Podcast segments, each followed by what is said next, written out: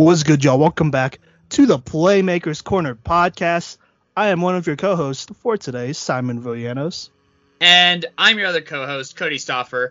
And if you've been paying attention, you know we did some 1A football analysis and preview slash predictions last week. So naturally, we're going to continue to head upwards and talk 2A football. Simon, you mind if I go ahead and do what we did last week and kind of recap what happened with 2A football this past season? Yeah, absolutely. But before you go on, I just wanted to give a quick shout out to our fans and the state of Colorado and all these 1A teams have gave us a lot of support because uh, realized we didn't do that on the last episode. But we hit a thousand, over a thousand followers now on Instagram. I believe we're at a thousand fifty, thousand sixty right now. Obviously, the TikTok is going as well, and so we just want to say, you know, we appreciate y'all support a lot we do it for the kids, we do it for the athletes, we do it for y'all. And so we appreciate that and we're hoping to, you know, do a lot of the same things for these 2A kiddos and, you know, this is a great division here. It was uh this last year and it will be this year. So Cody, uh, go ahead, man. Yeah, absolutely. I'm going to echo that sentiment and just say thank you so much for listening and continue to stay tuned. With that being said, last year in the 2A fall season, as y'all know, with COVID, there was two separate seasons. So we're going to talk about the playoff brackets from both and the 2A teams involved. And, you know, the seeds for that fall season was Resurrection Christian at number one, Sterling High School at number two, Platte Valley at number three, Pagosa Springs four, Eaton High School five, Delta High School six, Lamar seven, and Moffat County at number eight. I don't know why I got an accent on that one. But, anyways, in these playoffs, Resurrection, Resurrection Christian opened up with a 40 to 14 win over Moffat County. And then they faced Eaton, who handed Pagosa Springs a 41 to 7 loss. So that's what the top half of the bracket looked like. And then down in the bottom half, Lamar High School upset Sterling High School 14 to 6 and then delta also upset i guess you know six seed taking on a three seed platte valley 38 to 6 so your semifinals were resurrection christian versus eaton and lamar versus delta. Delta barely lost to lamar 7 to 6 so literally a one point game. And eaton upset resurrection christian 27 to 13 before facing off against lamar in the championship and being crowned the fall season champs and that's Eaton fighting Reds, who beat Lamar, which I'm not gonna say the second half of their team name because it's it's kind of cringe. But anyways, they won 28 to 21, and uh, yes. uh, yeah. Do you want me to? Let me um, let me react to this real quick. I'll, I'll, I'll yeah, I was about to say there, there's plenty to talk about here. Yes. So okay, I I'm gonna throw all this out here because I'm sure somebody's gonna find out this information and be like, oh, he, he's he's not for real. Okay, so I have a very strong connection with Eaton and their football program. I taught in that school district basically for a year. Um, it was the last normal year that I actually taught before the pandemic. I was teaching there when the pandemic started and whatnot. And so I know a lot of these football players. I know their siblings. I know a lot of the volleyball players and softball players, by the way, who won state last year as well, because Eaton is the high school of champs. Um, they turned up all the way around. Uh, this athletic program is extremely successful. I know their coaches. I know their PE teachers. I know other teachers there. And so I'm just going to throw that out there. So there is a natural bias here. Uh, last year, I was able to watch Eaton play Lamar. Uh, I wasn't there because I I I don't know what what I was doing, but I think I just couldn't make it, so I was live streaming it, and so I was very proud seeing my boys play. I remember texting Coach Grable and whatnot to congratulate them for me because they definitely deserved it. Uh, you know, Eaton is a community that you know kind of got hit pretty hard by COVID, I would say, and you know had some challenge, other challenges as well uh, throughout the year. But you know uh, they did what they had to do, and you know it just it just showed out in that game. And you know I got to give credit to Lamar as well because just being completely honest, watching that game, eaton dominated. You know, up front, their line led by their boy Tanner True, who I did a breakdown on um, a couple months ago. Uh, they they just oh my god.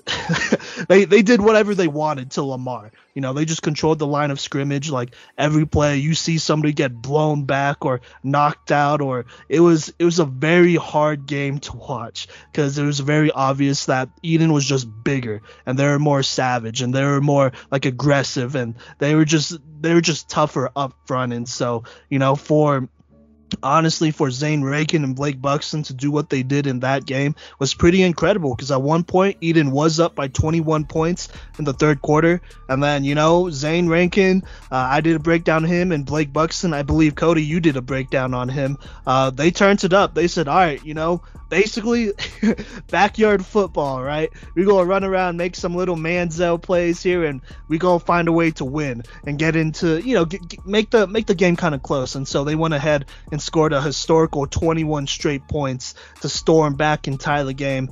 Um, fourth quarter was pretty close. I'm not even gonna lie. Eaton ended up scoring a touchdown, and they won uh, by by one score basically. And so it was a very exciting state championship game, you know. And Eaton, they are returning a lot of these players. We're going to talk about that soon here later, though. But you know, uh, honestly, this is kind of a team that I was surprised didn't have as great a seating as they did because they are a talented team. I know they struggled a little bit a little bit with COVID. They had to forfeit a game. Um, there were plenty of games where uh, the offense was just not. It was a little bit more one dimensional, and you know you were losing players here and there as well. And so you know you really just had to rely on that defense to to keep it together because that was probably one of the only uh, constants this entire season for them, this entire last season. So uh, there you go, Lamar you know, fantastic squad.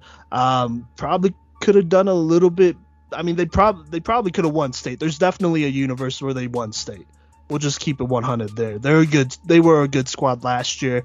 Um, unfortunately, they are losing probably the most amount of players in this entire 2A division. But you know, you got to give credit where it's due. They were a fantastic squad last year. They deserve to be there. They're extremely tough, and you know they played Eaton tough as they should. So there you go. Uh, Resurrection Christian, I think you said that was the other one. Uh, were they the one seed last year, Cody? Yeah, so Resurrection Christian was the one seed last year, um, which you know that that's why it, it, counts as an as an upset, you know, uh, for for Eaton High School and uh, or uh, to Eaton High School, I should say. So I, I don't know if they take any solace in you know losing to the eventual state champs, but they're also losing quite a bit of talent this offseason as well, and basically their entire linebacking cl- core um, yes. That, but four linebackers that were all either all state or honorable mention all state, which is a lot to lose. And um, their top three tacklers were included that, including Tanner Appleby, who was in the mix, you know, as one of the best linebackers last year in the class of 21, and definitely someone who is on our radar. So. Yeah, we uh we did a breakdown on him. I thought one of us did a breakdown on him. So, you know, there you go. He he was a he was a pretty good stud on the 2A level for uh, as a linebacker and then, you know, shout out to Christian Scan is it Scandret and AJ Goldfein. Uh, those two were the other linebackers on the squad as well. I believe Christian actually was the lead tackler on this squad, and so uh, that's kind of a tough go. We'll talk more about them in this next segment here. Uh, little surprised they did lose to Eaton, but know, at the same time, not really on paper. I mean, if you just look at it, Eaton just had a very dominating line. Tanner True, he's like 6'3", 280 himself, and that dude couldn't move. Like I've I've seen this dude play volleyball and a bunch of other sports before.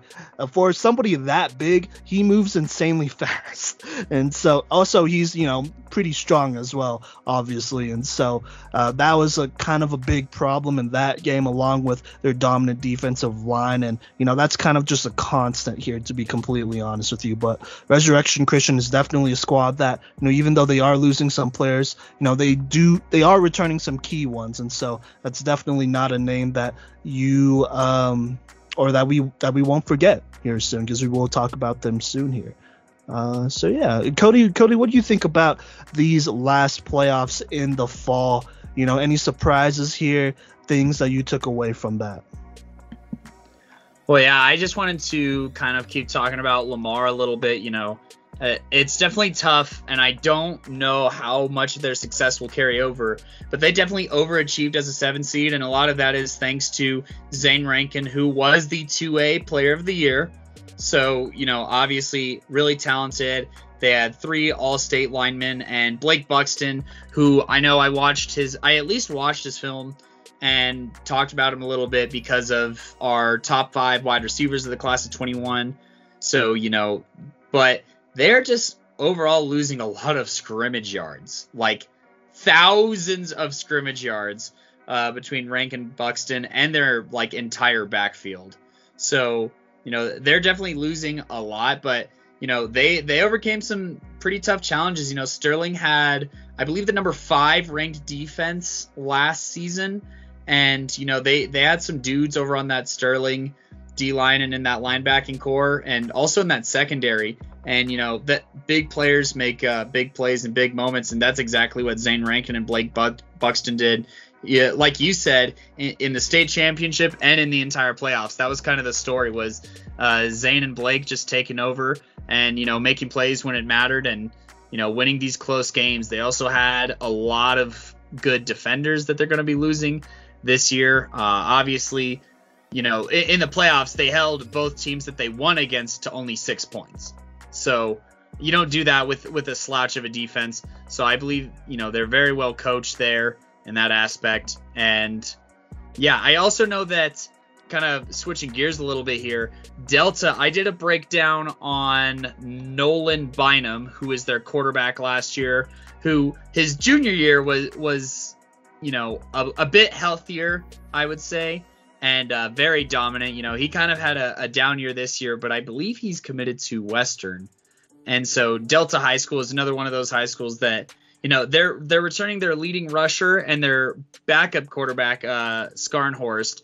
Um, he was super athletic and he ran uh, for for six touchdowns. And I think that the nice thing about Delta High School coming into this next season is they won't have to change the offense too much but I don't think that means that they're as talented. Uh, I know Colby Braslin over there at Delta High School was somebody who was on our radar for the top receivers list, and you know was a good big bodied kind of jump ball receiver for whoever was at quarterback, and uh, you know losing that kind of like jump ball guy at the receiver position is kind of a hard thing to replace, and you know they, they also lose a lot of their their leading tackler and their leading um, pass rusher who, who led in sacks, and three of their other four leading receivers. So Delta High School is someone else who kind of needed to get it done last year if they were going to win a state championship, in my opinion. I still think that they'll be in the mix this year, uh, but maybe not so much the same. Simon, I don't know how familiar you were with Delta High School, um, but do you have any thoughts on them? I know that uh, that, that they've lost quite a bit. I know I talked to you about Nolan Bynum just a little yeah. bit. Yeah, and I've I've watched his film and uh his receivers film uh you said, right? Yeah. Yeah, I've I've watched both of their film. I okay, I've looked at Delta a couple times uh, throughout last year, uh, mostly Nolan Bynum, uh, when we were talking about, you know, our top five senior quarterbacks and whatnot. And, you know, he's obviously a big part of their offense. Uh, you know, they got a quarterback coming up who had snaps the last year, so that's never a bad thing. You know, you're returning some good talent there. Um, you know, they'll, they'll probably make some noise. Like, that's probably a squad that will make the playoffs. Um, wouldn't be surprised there. Now, how they make the playoffs – it, it, it could look great, you know, uh, or it could be kind of a kind of a tough go, you know, maybe not the cleanest record going into playoffs, maybe a lot like a like a you know 2020 Eaton uh, playoff or not sorry not playoff record, more like a 2020 Eaton regular season record, you know, as a fifth seed or kind or probably a lower seed to be honest with you, but I think they're a squad that could probably make the playoffs as a fringe team. I'm just not I don't know. I feel like there's just a lot of unknowns there. I would probably have to do more research as well. I know that quarterback Skarnhorst is, is it Skarnhorst or am I saying that right? Uh, that that's what I believe. Skarnhorst. If I'm and if we're saying it wrong, then uh, you know, feel free to reach out to us, uh, Nathan. I'm actually I would be intrigued to see what you have to say as far as Delta season and um, you know, the growth that you've made over the offseason. But anyways, uh, I'm just gonna yes. keep going with Skarnhorst here. Okay. Or you could just okay. say Nathan. for uh, Delta. I, I don't know if we're close enough for me to be on a first name basis with him, so we'll keep we'll we'll keep it there uh, at, at Scharnhorst for now. But uh, he's a he's an interesting prospect to me. I'm gonna be honest. He's somebody that I feel like deserves to get some credit here from both me and you and the podcast. You know, he's somebody who's been on our radar multiple times. Whenever I've looked at other articles here, doing my research for this 2A preview, and you know, um, talking to some other players here, that's a name that has come up consistently. And so for that to happen, obviously you have to be doing something good. You can't just be some scrub and you know your name's th- getting thrown around there unless they don't like you. That's that's another thing. But he's well respected though. That's uh, that's that's the important thing, and I am very interested in seeing how his season go. That's definitely a name that will be that I'll be following, that we'll be following here on the podcast, um, just just to see how it goes. You know, I think I think the success of Delta, a lot of it kind of relies on him, which might be a lot for a full for a first time four year starter. You know, but uh you never know. There's been crazier stories out there, and there's been uh, some uh, crazy stories of first year starters making uh, huge impacts for their squads. You know, a la uh, Josh Rowland for Fairview. Shout out to him. So you never know, but uh, I, I, think I'll keep it there for now, just because I haven't done as much research as I wanted to in them. I definitely took a look at the roster and you know their schedule and whatnot. I'm just not sure how much I buy into them, uh, just because of the lack of film of some of the players that will be going into starting roles here. So, so there yeah, they're, they're losing a lot of snaps, and you know I think they have a favorable enough schedule to make the playoffs. But and we'll we'll see we'll know more about them as they go down the stretch here. Their last four games are all against playoff teams. Uh, you know of both the fall and the spring season. They end with at Aspen versus Basalt versus Moffat County and at Rifle. So I think we'll learn a whole lot about, you know, Scharnhorst here and this entire Delta squad then. Yes. So uh, time then, will tell. You know, we'll just have to see.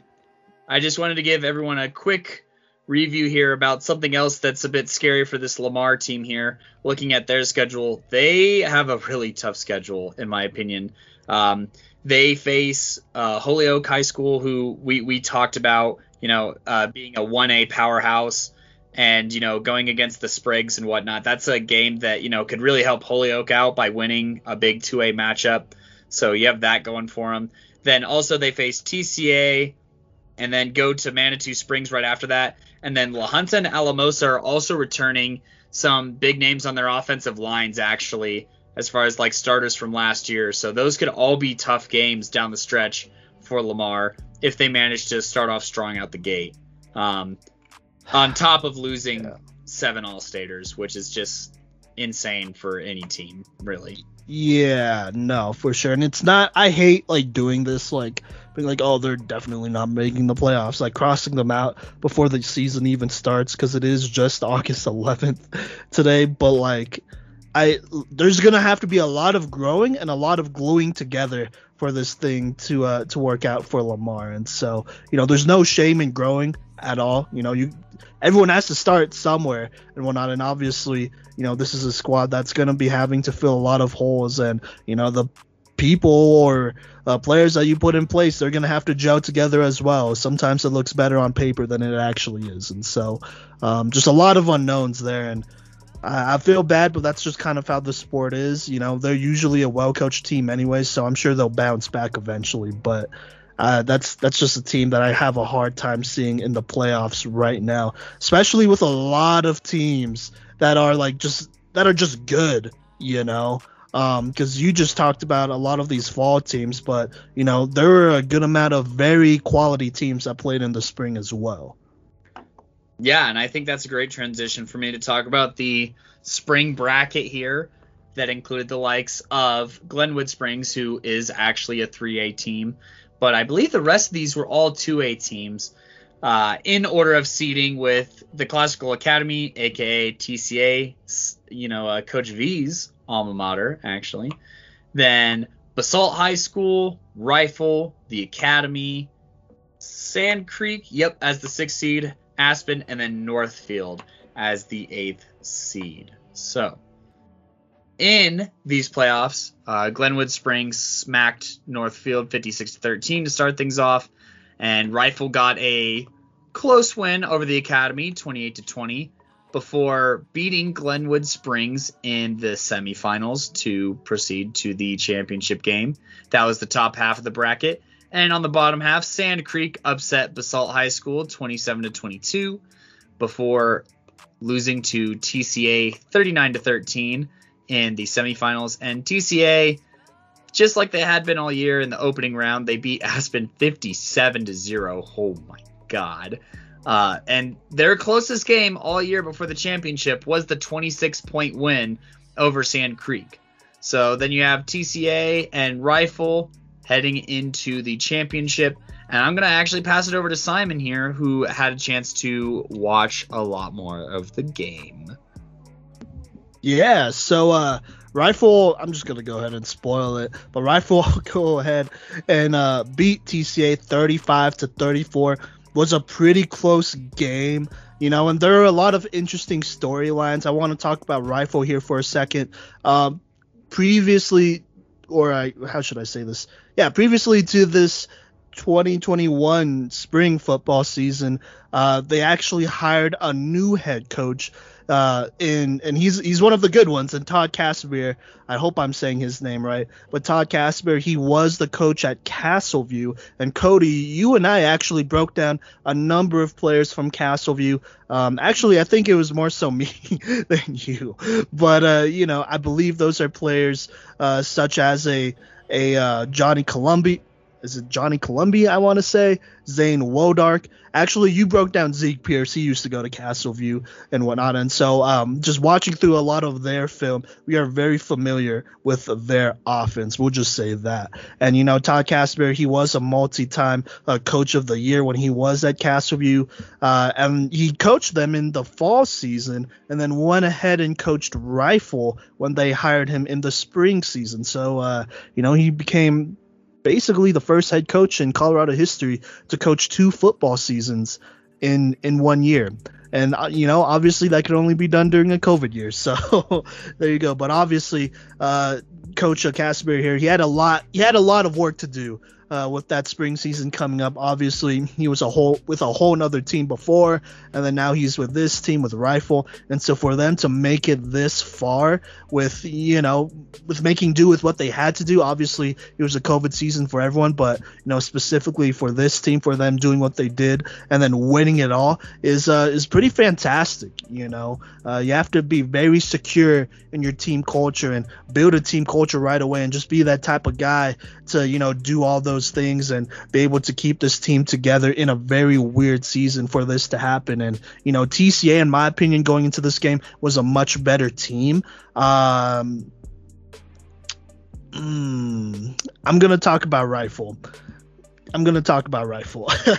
uh, so just basically the way they played Rifle, you know, they run the ball a lot a lot like how Castleview did, you know, have a bunch of different players running the ball, very limited quarterback play, a lot like how uh, Johnny Columbi did. Uh, the quarterback who will be returning, Trey Caldwell, did uh, some of those things that Columbi did. I would still probably take Columbi over Caldwell, though, because uh, is a very underrated passer.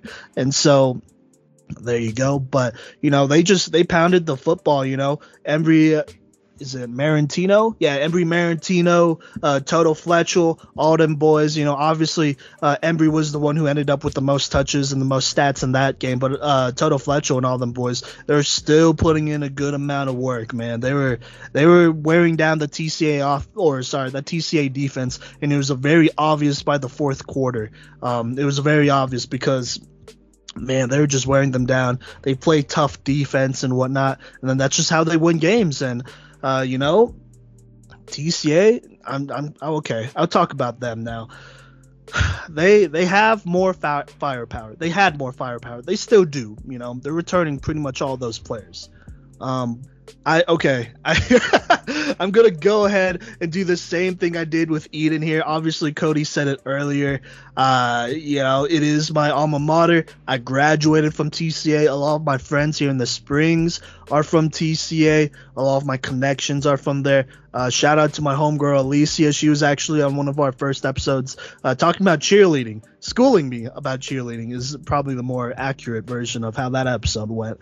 Uh, but she uh, came from TCA, and so a lot of my play or players, a lot of my uh, friends and uh, buddies are, are definitely from there, and so uh, being somebody who went to TCA, I have known a lot of these players. At least I've known the names of a lot of these players since they're in middle school. In fact, I'm sure there's a Cody, you know this, but I put on a senior versus junior flag football game, and in the one where I played in, you could see a bunch of middle schoolers in the background waiting to to get on their practice field because that's that's the field they were using. So I'm sure you could see a young Cade Palmer, uh, Segovia, uh, Gillies, all them boys out there, you know, looking uh, looking like a bunch of middle schoolers because they were. So that's that's kind of a funny thing to throw out there. And so I'm very familiar with them.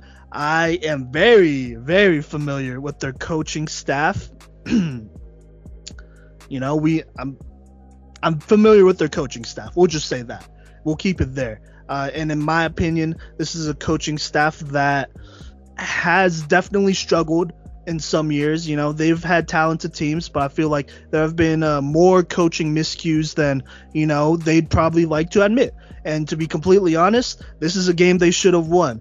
How they lost the game was uh, basically they just kept handing the ball to their running back, their star running back, Cade Palmer. He must have had like 10 carries in that one in that 30 second drive that they had until he basically fumbled the ball because he was exhausted and they were giving him the ball way too much and not relying on like the million other weapons that they have that easily showed during the game as well that they can be uh, that they can't help win this game. And so, you know, some people they blame Cade Palmer uh, for that fumble. I personally don't. I feel like he was overworked. I feel like you know at that point it was a ba- very basic offensive play calling that you know Rifle definitely could have seen coming. You know, and this is the kind of thing that we talked about on on our Colorado football culture thing. You know, it's it's coaching, right? You know, and I'm hoping that they learn from their mistakes and whatnot, but it was a very stupid mistake that they made in state. TCA should have won by at least two or three touchdowns versus Rifle. They didn't. And, you know, Rifle obviously has a great coaching staff and some great players over there, so you can't, you know, you can't just be like, oh, they're not good players. So that's how they lost. Lost 35 to 34. Um, I think there was also a moment here, I don't know why, where TCA either went for two or I don't know. It was something stupid. But if you know TCA, you know they've had uh, great kickers in the past. One of them, Daniel Carlson, I know him. He currently kicks for the Raiders right now, I believe. His brother's over at Auburn. Carlson, what is actually, I think he is the leading uh, scorer in football history for those Auburn Tigers right now. And you know, the kicker they have right now, he's no slouch either. He's a good one. I'm pretty sure I've been able to see him kick live, and so have a lot of my other contacts over there, and he's the real deal. So for him to not kick the PAT and for them to go for two very early on was not it was a very questionable decision to say the least. It was a very stupid decision to say the least. I'll just say that. Why would you do like why why why why? You're up at 21 to 7 at one point. Ah, Cody, Cody, you step in. I, I yeah, can't I, right now. You step in. I was about Go to ahead. say, I, I will echo your your sentiment that this loss does not fall on the running back who, by the way, ran for over 300 yards in a championship game.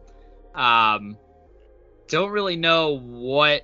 I mean, obviously you could ask a little bit more to not fumble, but also he also played linebacker as well. Yeah, if you're only handing it off to one player in a very long back and forth game, and I mean 300 yards. That look, that's all that that's all that needs to be said, in my opinion. Um, and you know, the, the, they also have uh, Garrett Couts, I believe, at that time. Um, I, I believe that's how you say his name. Who is their leading receiver and who was a playmaker out there on the outside. So you know, um, and and Sam, their their quarterback was was a competent quarterback. You know, he threw over twice as many TDs as he did interceptions. So you have a lot of options as far as like throwing or passing the ball. I'd say. Um, and you know, a lot of these younger guys that will be coming back, you know, th- they made plays throughout the year as well. So it wasn't just Cade Palmer and company, if that makes sense, um, for this TCA team. And I definitely think that they had more option. Well, they had the option not to lose, but obviously that's not how it worked out. And um, you know, I say that we'll probably we'll, we'll we'll talk a little bit more about TCA and rifle looking ahead, but congratulations to both those programs as well as the other programs that we talked about for making the playoffs and doing what they could in the playoffs. Uh, one program that I can kind of talk about just real quick, who you know we're not talking about as a contender because you know we talked about our contenders in the next segments, but uh, the Academy who lost to Rifle in the opening round.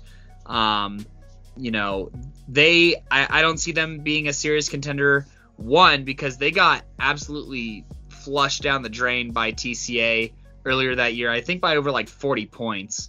Um, and you know the, they'll be losing six of their 10 uh, leading tacklers, including uh, Cole Brenner, who was the leading tackler, as well as uh, Charlie States, who are both All-State honorable mentions, and they're losing uh, All-State linemen as well in uh, Zach Stadelbauer, and you know they're uh, Gabriel Espinosa, who you know I think was on our radar, but I don't think we did a breakdown of him from the academy. Who you know made plays, uh, both intercepting the ball and scoring touchdowns. You know he was that wide receiver slash DB combo. Who you know, uh, I mean, obviously you kind of take Espinosa out of the game if you're rifle by just running the ball over and over again. As far as you know on the defensive side of the ball.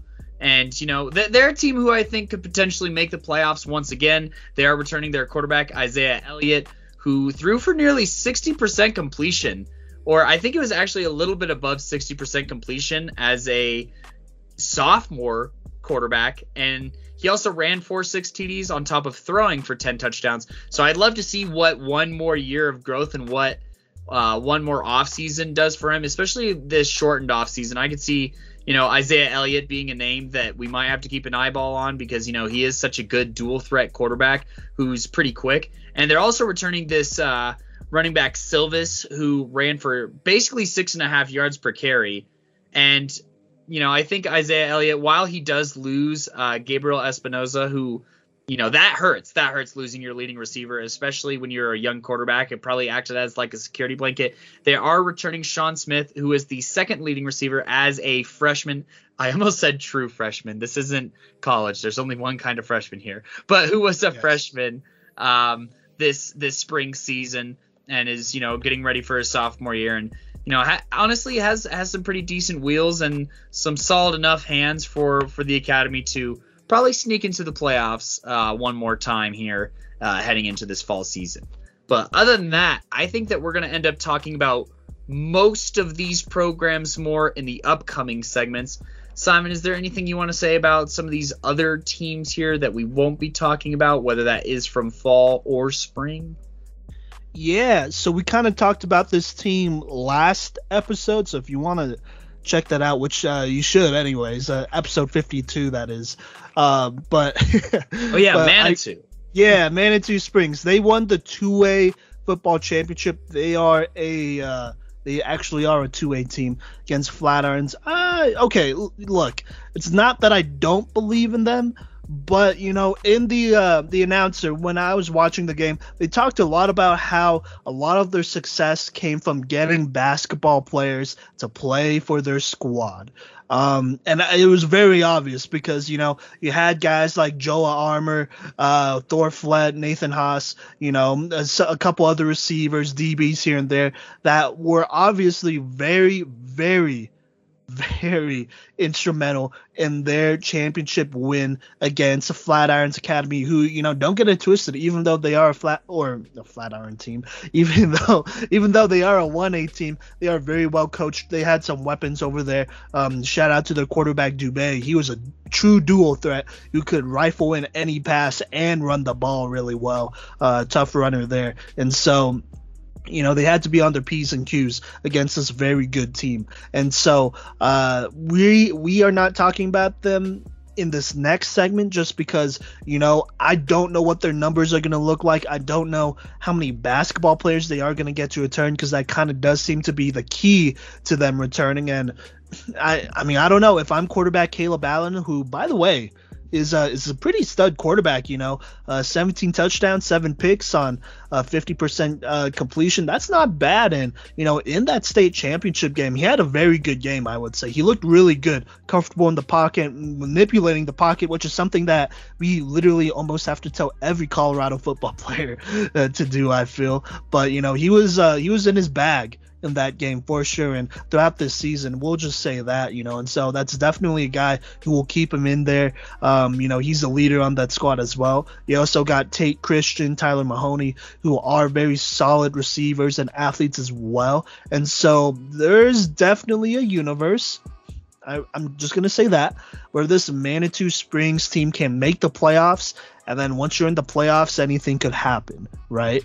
Um, I think that's something that each team has to keep in mind here. You know, once you make the playoffs, anything could happen. And so, really, if this is a squad that returns um, or not even returns. They just get basketball players to play for their team because Joe Armour, he was a one-year football player, by the way.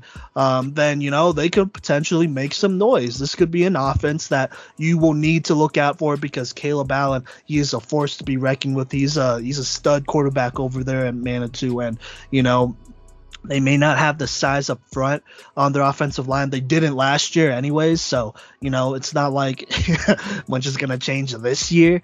But, you know, uh, if they don't have that size up front, I could definitely see them going to, you know, more of a spread offense, which you love to see especially here in the state of Colorado, uh, some more complicated offenses. And then if they go to that spread, that could definitely be a problem. You know, having a couple great receivers and a great quarterback. Uh, that's definitely a name to look out for, but just because we are not sure about who they're returning or their numbers even going into this next year, uh, because they've always struggled with numbers, that's just always been a historical thing with Manitou Springs. I don't feel comfortable putting them as a contender again, and I don't feel comfortable maybe even saying that they'll make the playoffs again. It might be a close call, Cody, but uh, what do you think about that?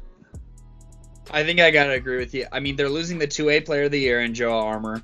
Obviously, I I wrote down Nathan Haas as well, who you know was the leading tackler for this Manitou team, as well as you already talked about Thor Flett, who were both interception leaders and All State. They're also losing their leading rusher and um, you know, lo- losing.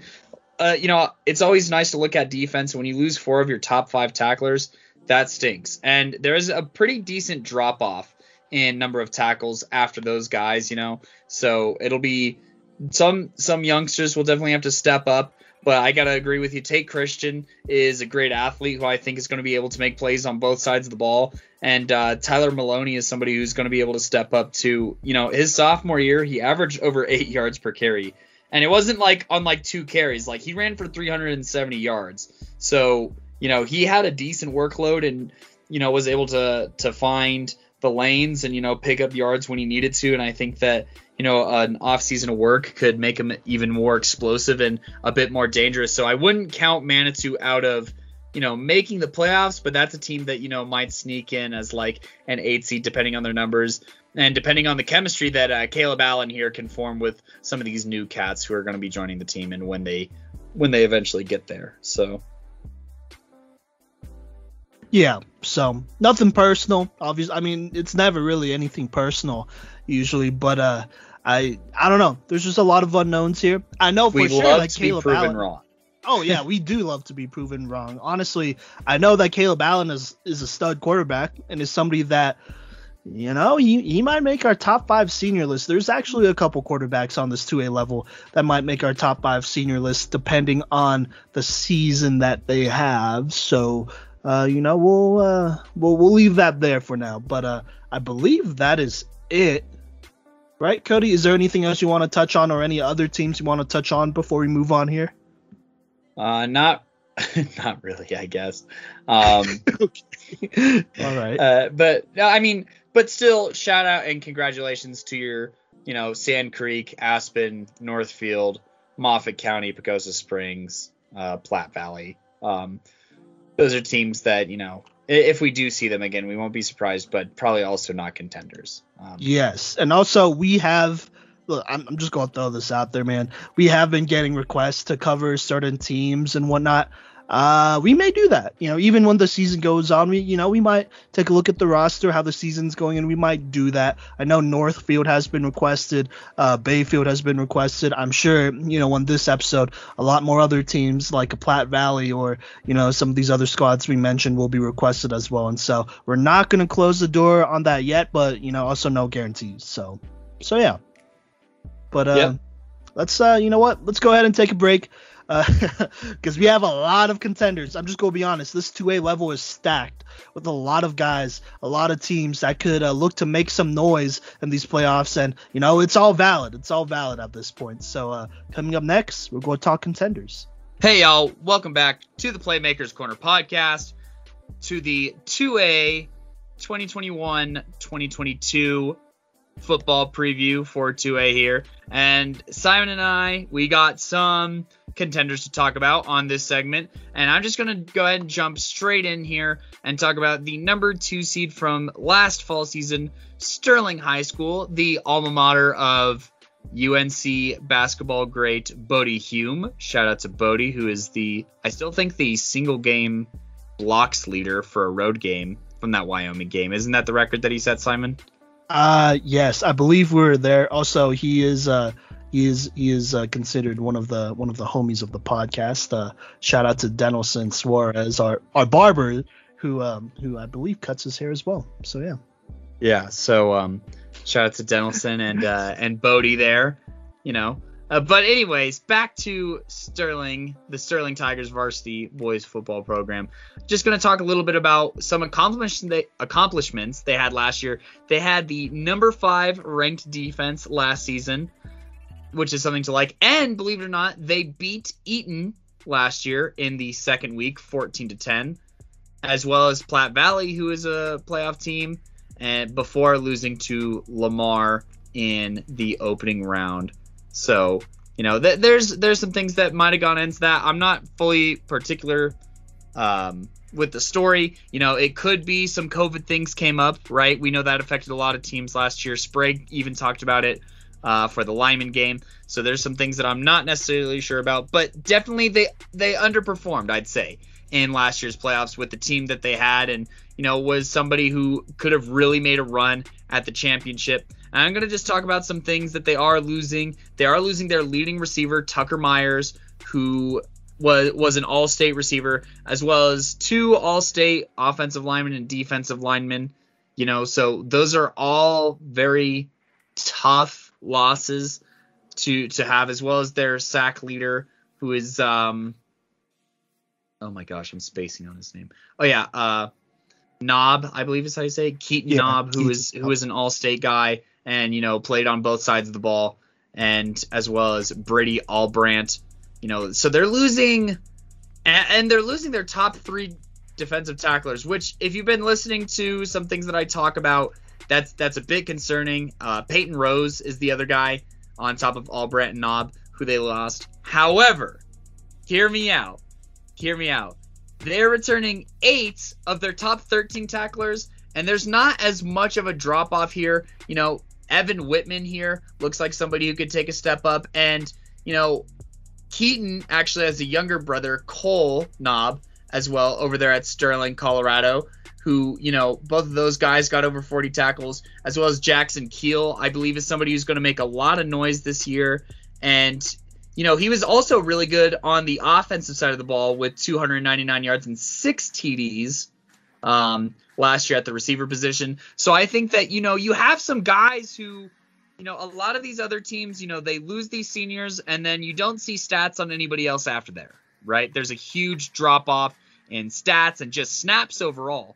However, I think that Sterling here, while they're they are losing, you know, some elite talent, I think that they have some guys in the wings. I think Sterling does a good job of being able to kind of reload from year to year. And I think that this year will be no different. You know, they, you know, also have uh, Evan, who I believe could play a little bit of receiver.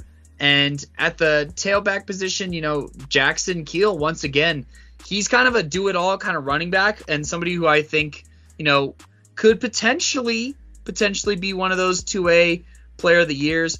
If not him, then definitely their quarterback who, as a junior, lit it up. That is Raiden, or my bad, Radick McCracken, who threw nine TDs and zero interceptions last year. Um, which which is the best ratio in all of Colorado football, I believe, nine to zero. Right? you can't really beat hundred um, percent. Uh, I think Liam O'Brien didn't throw any picks last year, and he had like 16 touchdowns. So okay, so so up there wrong, amongst the best in the state for yeah, sure. for sure. Um, so you have him coming back, and you know I think that the sky is the limit for you know, this offense that definitely struggled in that opening game, you know, only scoring six points in the playoffs after previously, you know, being able to score, you know, fair, fair, well, better than six points, obviously, in their previous games, and they went undefeated in the regular season. Granted, this season it's going to be a bit longer, so that gives, I think, a bit more time to grow. And something that I will talk about with McCracken that needs to improve, and hopefully it worked over the offseason, is he only threw 45% completion percentage in the regular season. Um, but I think that you know with him not having to split snaps with Caden Sheets, who you know also who threw like twice as many pass attempts, uh, I think that you know with less of a break, I'll say, or getting accustomed, you know, McCracken knows he's that guy. This is his team. This is his offense, and he knows that him and Jackson Keel are going to be running things that you know they're they're like their defense is going to be fine. Their defense is good basically every year. That's just how Sterling is. And you know, I think that between Jackson Keel and um, you know uh, McCracken here, that you you have some dudes on offense who can maybe even perform a lot better this year with that experience underneath their belt, and you know just go out there and and win some football games. Simon, what are some of your thoughts on Sterling High School, if you have any? Yeah, no, for sure. So, um, they're they're uh, they're a very interesting team. I think the two players that stood out most to me, like you said, Cody, is McCracken and Keel. I think they could be one of the deadliest duos in 2A, if not the most deadly duo in 2A. You know, uh, Roddick McCracken. I was able to look at some of his game film here. You know, uh, he's a he's a pretty good quarterback. There are some things to really like here. Obviously, I didn't see. Uh, a lot of his um, like the entirety of game film like from the entire season, you know. But there are a lot of things that I saw between his highlights and some uh, game film here that I just really liked, you know. Obviously, the stats they speak for themselves, but he's a quarterback very, with a with a very quick release, you know, no elongated releases, which uh, we've seen a couple here in Colorado and has plagued some quarterbacks here. But it's a very natural release and all that, and so you like to see that. And he has shown like there are flashes that he can throw the ball with touch. Uh, specifically, the play that comes to mind is this wheel route. I want to say where you know he just anticipates the throw because you know the the defense is bearing down on him, but he just anticipates the throw very well. Aims for the corner of the end zone. This is probably like a 30, 40 yard throw, and he puts it right on the money. And it's very, very good to see those kind of throws. It shows that he has some big playability in him. And so going into the, into this next year, I'm actually very excited to watch him play along with Jackson Keel. Let me talk about Jackson Keel here for a minute here because he's a very fun offensive player. Cody, you talked about him at running back. Uh, from the film I watched, he it looked like he played a lot of wide receiver as well. At 6'2, he has a very solid speed and honestly, he's just somebody that creates with the ball in his hands, you know. A lot of the time watching this dude, they had him on a lot of screen passes. You know, he'd catch the ball, he'd have blockers in front of him and then he'd just create, you know I think you mentioned he only had like what 300 ish receiving yards, just about. Is that right? Yeah, he, was one yard shy of 300, but he caught for six TDs. And I think you could yeah. also attribute that a little bit to just the playmaker that Tucker Myers was last year as well. Yeah, no, absolutely. Well, I'll be honest, looking at Jackson's film, I definitely question how accurate those stats were because there were multiple like you know 40 plus yard gains and stuff here. And so maybe those went towards his rushing yards and whatnot but he created he, he had a lot of yards for this team. And you know him coming in as the sole number one receiver he's somebody that teams need to pay attention to. You can't just put this dude on an island because you know just to be completely honest i don't know if there are many cornerbacks on this level that can go one-on-one with this six-two beast. Because you know his bread and butter is just getting the ball and making plays happen. You know, whether it's off screens, whether it's going deep, and you know it's a jump ball situation. He's shown that he can catch some jump balls, not a lot, but he can you know, or uh, slants or whatever, but he just creates. And so, he, you know, you need to bracket this dude. You have to have a corner on him. You have to have a safety keeping an eye on him because he's to be a problem for you if you don't shut him down. And so, this duo here is, uh, is a duo that I really look forward to watching. And, you know, speaking of big games this season, I did highlight a couple games for Sterling here uh, to open up the season August 27th. kind of a tough go. They play Resurrection Christian, who I'm going to talk about right after this, and so that's that's definitely a, a, little bit of a tough matchup. It's not an easy matchup. And then right after that, they play Eaton on September 2nd, by the way, which is my birthday. And I'm just going to throw this out there right now. If it truly is on September 2nd, because I know there are some scheduling conflicts here that I ran into looking at their schedules here, uh, that's definitely a game that I will be going to in person. If we could get a crew out there as well to come with me, we'll do that. But uh, I'm just gonna throw this out there right now. I'm definitely gonna try to make a point to come out to that Eaton Sterling game, get to see McCracken play, get to see uh, Keel play, and obviously this Eaton squad as well. And so that's kind of a big one. So already, uh, first two games, you got two contenders. so there, it's a trial by fire for Sterling. You know, they're gonna figure out if they're a good football team right away with these two teams, if not grow from this experience, which is important to keep in mind. Uh, then after that, you know, I felt like I needed to put this team on here. This is probably their next toughest team. The rest of these uh, teams, I would definitely favor Sterling, but they they play Platte Valley. Uh, I want to say this is October 8th. Uh, I put Platte Valley on here because I feel like they're always pretty. Uh, you know, they're they're always a solid team. They're well coached. You know, I'll say that they win games that they probably shouldn't win. Uh, and you know, this is definitely a gotcha game. This is a trap game for them. I'll just be honest. And uh, part of it is because they are returning their top two receivers in Meyer and uh, Lauer, I want to say. And so that's definitely a game to keep in mind. Platte Valley could have a sneaky good season here. This is a this is a squad that could make some noise and you know could upset some of these uh, more talented teams that we are going to talk about on this segment if they are not careful because they've done it before. They did it last year multiple times, and they've done it in the past. And so you can't just overlook Platte Valley. You just can't. You know, obviously you can't overlook any team, but if anything, that's a team that could definitely get them if they're not uh, if they're not careful. Even though that's a team that I'd probably favor them against. So, well, what do you think about those games, though, Cody? Tell me what you think about those. Well, obviously, you know, I I love that Sterling gets to come straight out the gate and face off against Resurrection Christian and Eaton, who are both, you know, contenders for state. I think that not only does that give, you know, I think Sterling makes the playoffs, basically no matter what. Okay, that's kind of where I'm at with them. Uh, it, but they might have to uh, fight, and you know the RPI is going to be kind to them with Resurrection Christian, Eaton, not to mention Evergreen, which while we don't know what this new class of players looks like, we did breakdowns on a lot of players from there, including uh, Griffin Loritano, who was one of our top quarterbacks last year, Noah Martins, who is their running back, as well as Carter Casson.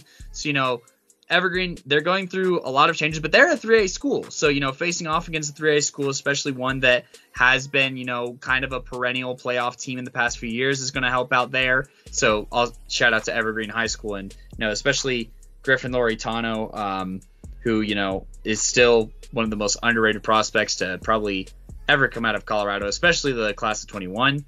Sign then, him. Yes, please. Schools, he's, I'm pretty sure he's still available and yes, you're you're missing be. out on on a great talent. But you know, anyway, so they got that going for them. You, like you said, Platte Valley, they're they're continuously a you know get at least a, a perennial playoff team as well. And you know, I even think Brush might be one to circle. Uh, I know that they're returning a lot of players, so they're hoping that experience kind of like flips them, you know, towards the the correct direction, I guess. And Fort Lupton as well, who's always has a lot of good offensive and defensive linemen, at least like good size um, out of that school. So, you know, you got a lot of things to look at there on that schedule. But I really like the schedule for Sterling because I think in order to be the best, you have to beat the best, right? Now, that doesn't necessarily mean the first time. However, I like the idea of, you know, Sterling, who did beat Eaton last year, you know, that they'll be able to see these teams up close. And so if they play them again, which I'm sure that they'll play one of these teams again in the playoffs, then I don't think they'll be caught as off guard as a Lamar who they didn't face last year and then face off in the opening round against, you know, the 2A player of the year. So I like the fact that they get to see these teams and that the coaches and the players get to see them up close and personal where, you know, even if they lose, it's kind of a win for the long-term goal in my opinion, just because they they'll be more prepared the second time. I feel like Sterling is one of those teams that, you know, is going to be dang near impossible to beat twice in one season.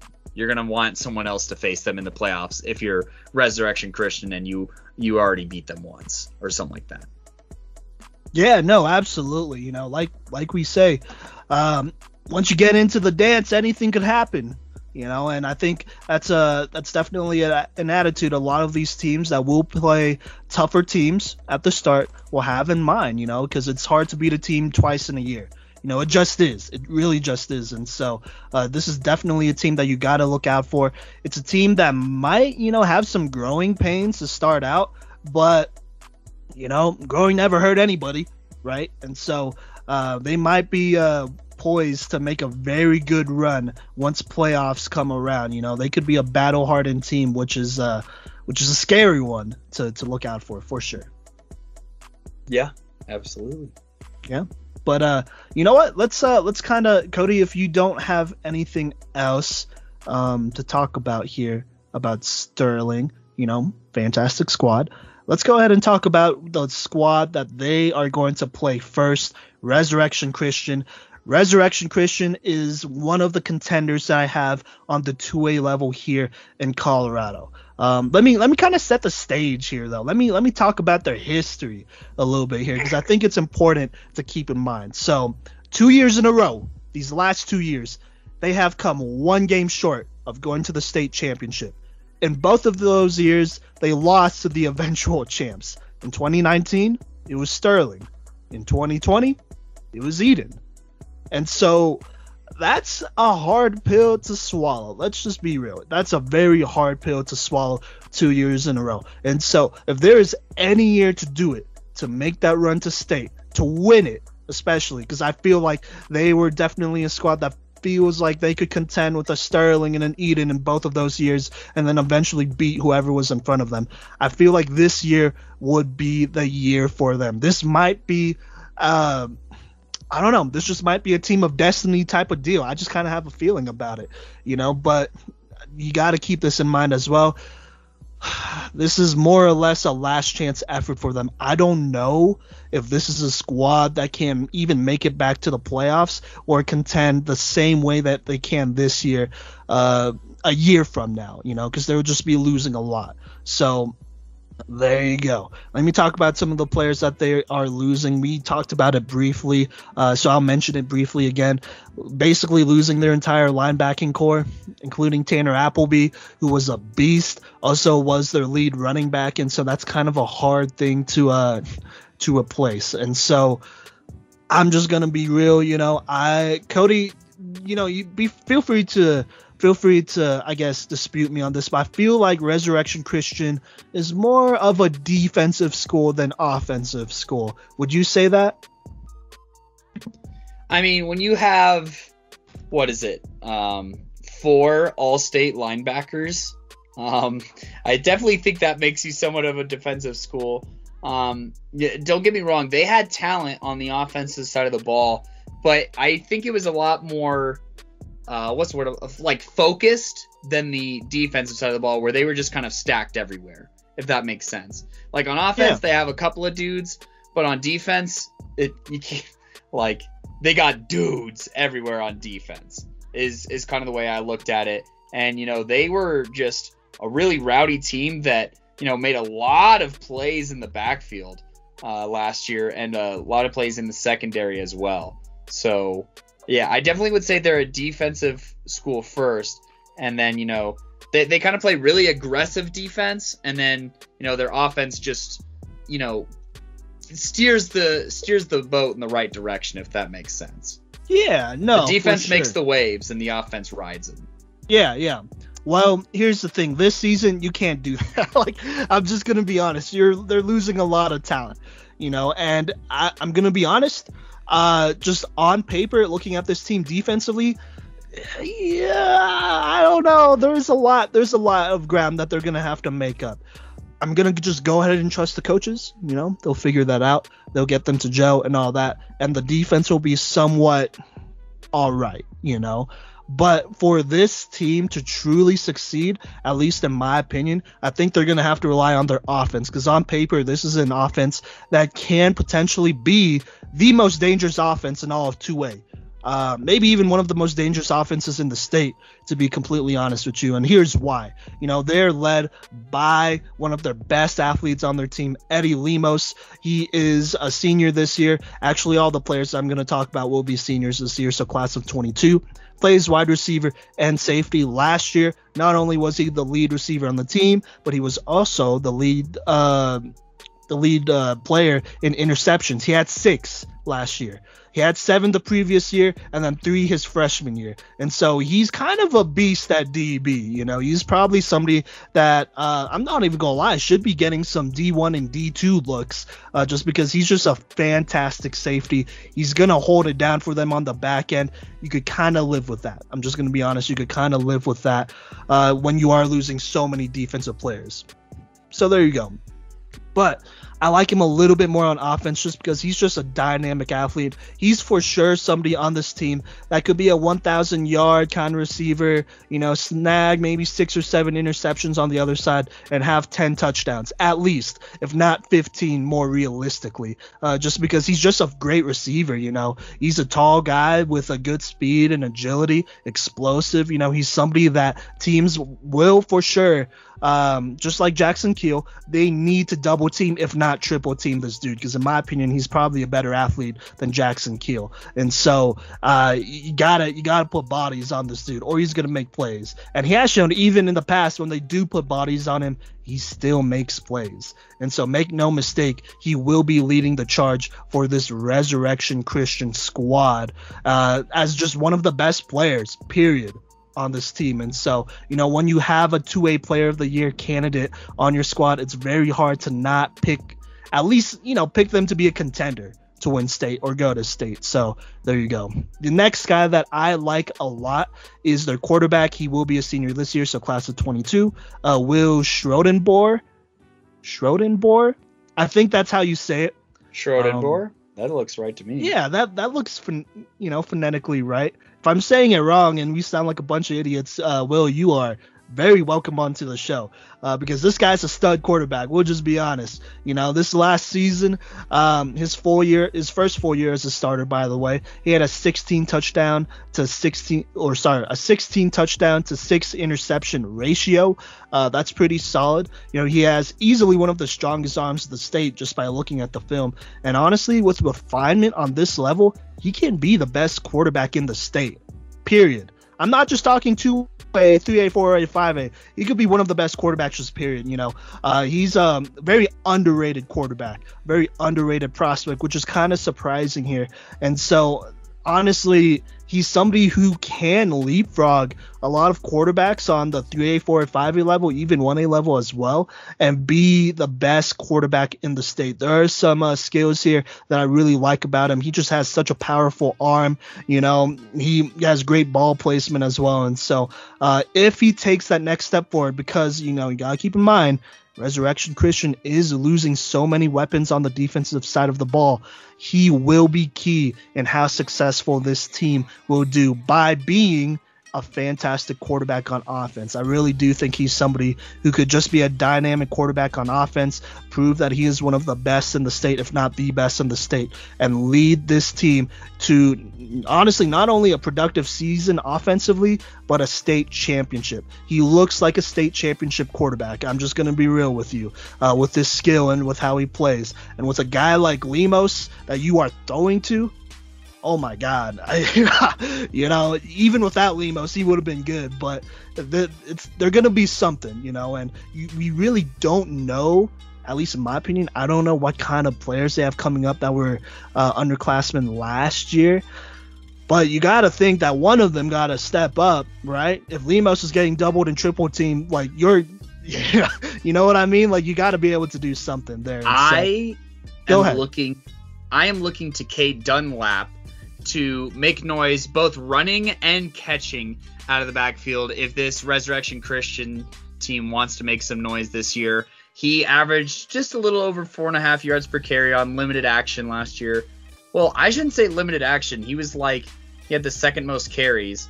Um, and was a bit of a complimentary back to this very pass heavy offense. But I think that he's going to have to expand his game and help out catching out of the backfield uh, to take some of that pressure off of Lemos and you know the five seniors uh, from last year who were ahead of him in receptions and yards.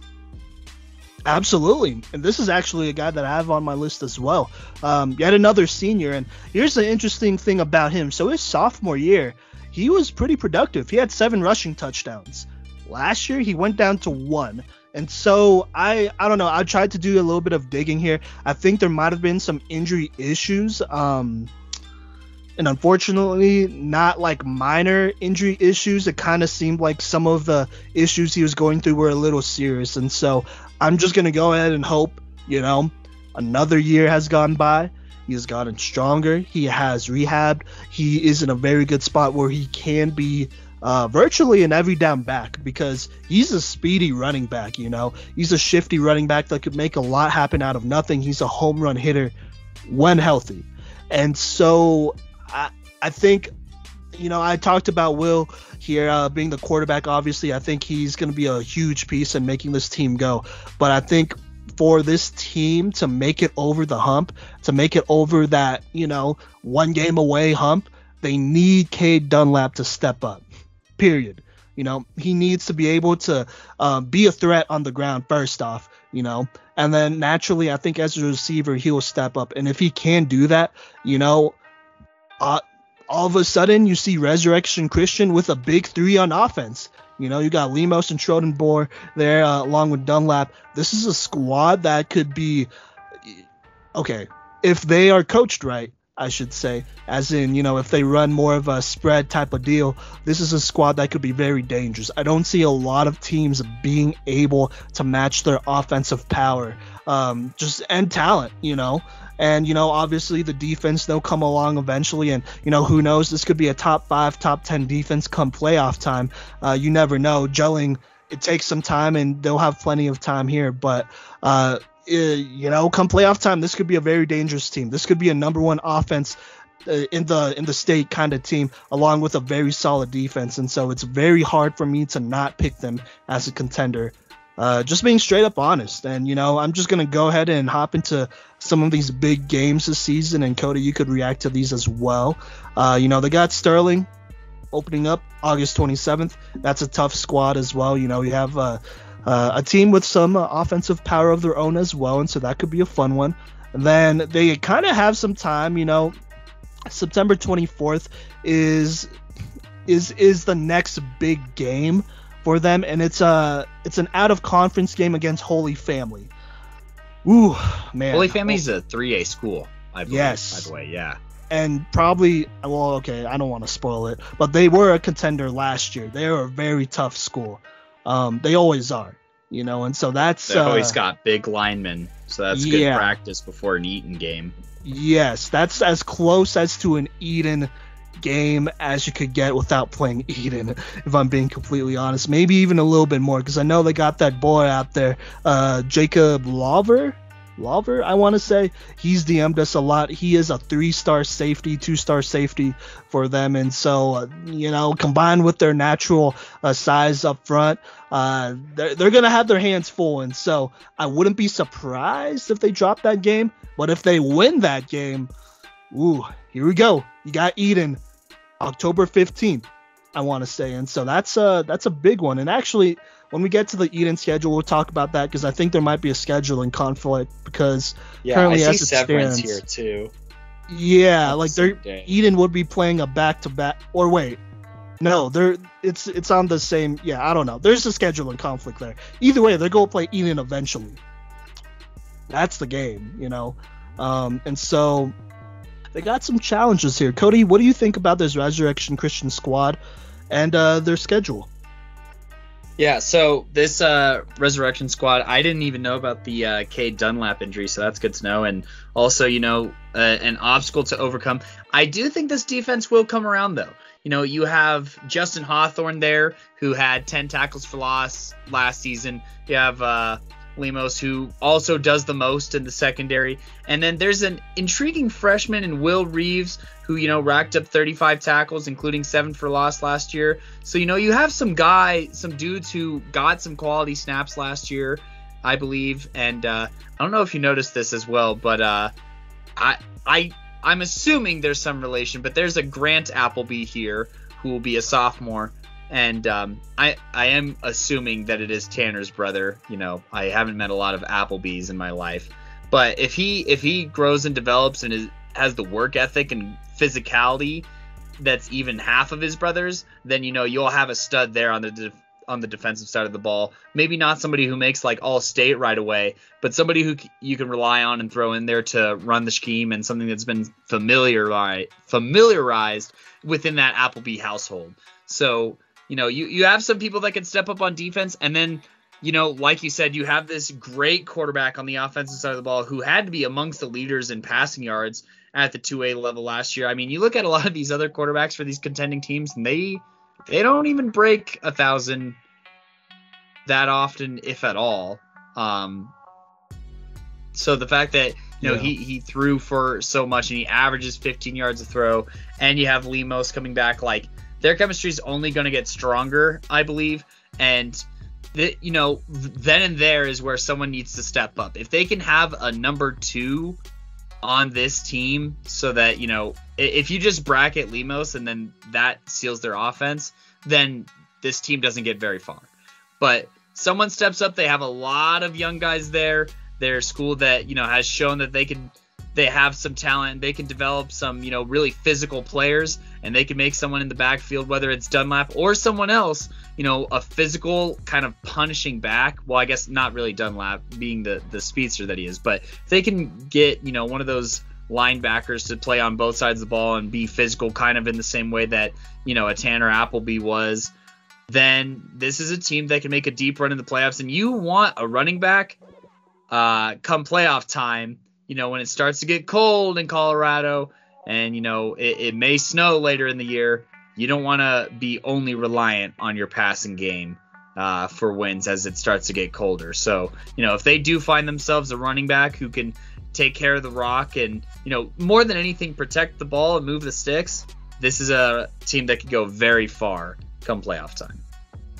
Oh, absolutely. And Man, I mean, we gotta talk about the backstory though. Cody, what do you what do you think about uh Resurrection Christian's little uh, villain backstory here? Losing one game short, two years in a row to the eventual state champs in a bunch of close games. That's uh, there's got to be that's a lot of motivation to have. You know, what what more do you need? You know, either it fuels them or it deflates them. I gotta be honest.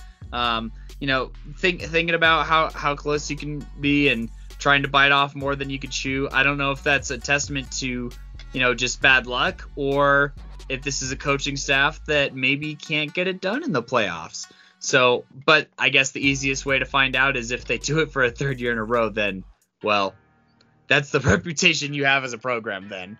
Um, but if they're able to figure it out and put together a squad the, you know they have the story lined up they have the motivation they know how or i guess what it feels like to be that close they have their quarterback returning, and you know they have Lemos, and those two guys are hungry.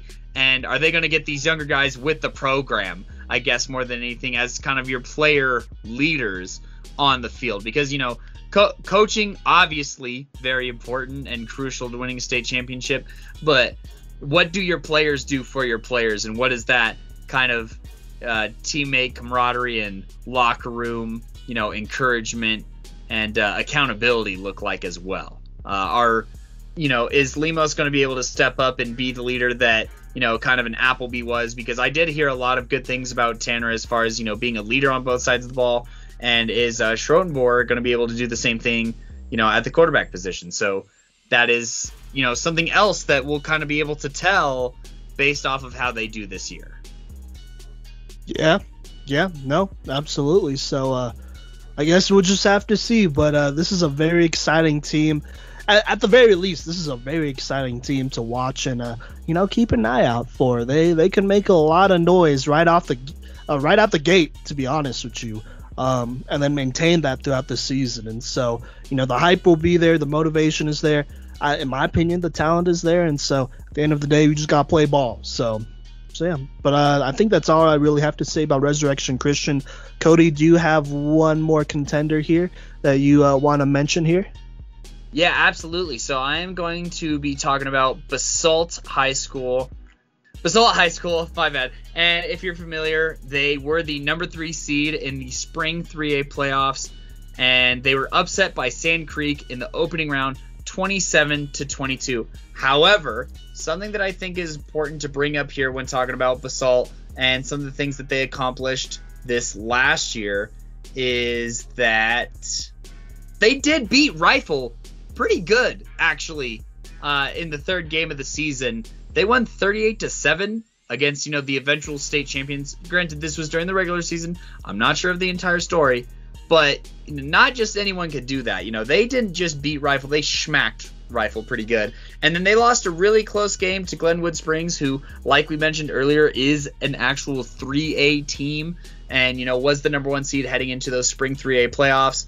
So, you know, they, they were able to accomplish a lot of good things this past year and, you know, they are losing some talent here. I will say that losing their all state quarterback, Matty Gillis, is, is kind of tough, as well as losing uh, Rube Al- Alvarado, I believe is how you say that, who was actually such a dog athlete who led them in interceptions, receiving yards, receiving touchdowns, as well as punt return yards. So you're losing a lot of firepower, especially on the offensive side of the ball, by losing those two guys.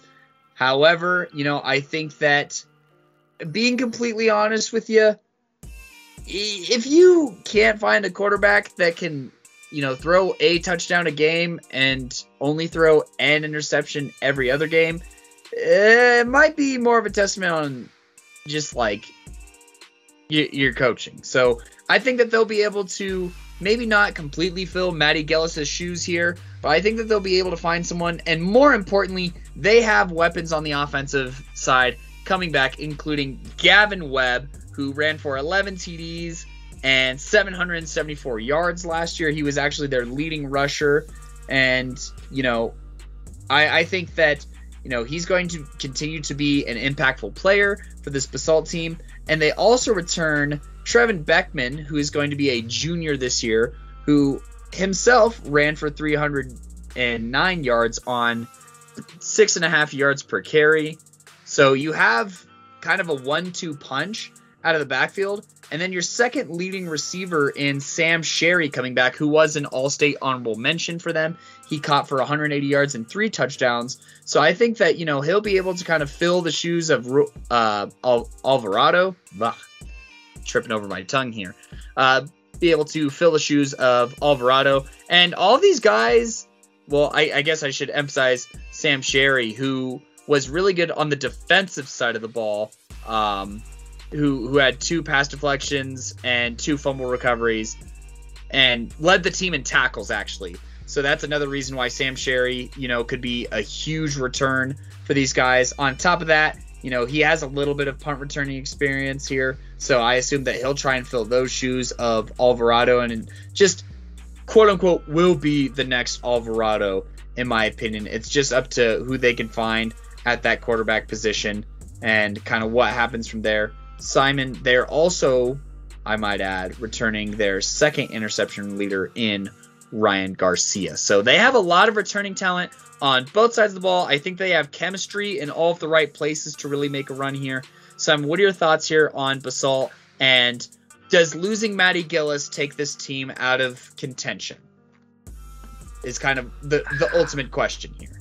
Right. Yeah. I I don't think it takes them out of contention because uh, they still have a very good team, like all together. You know. Um.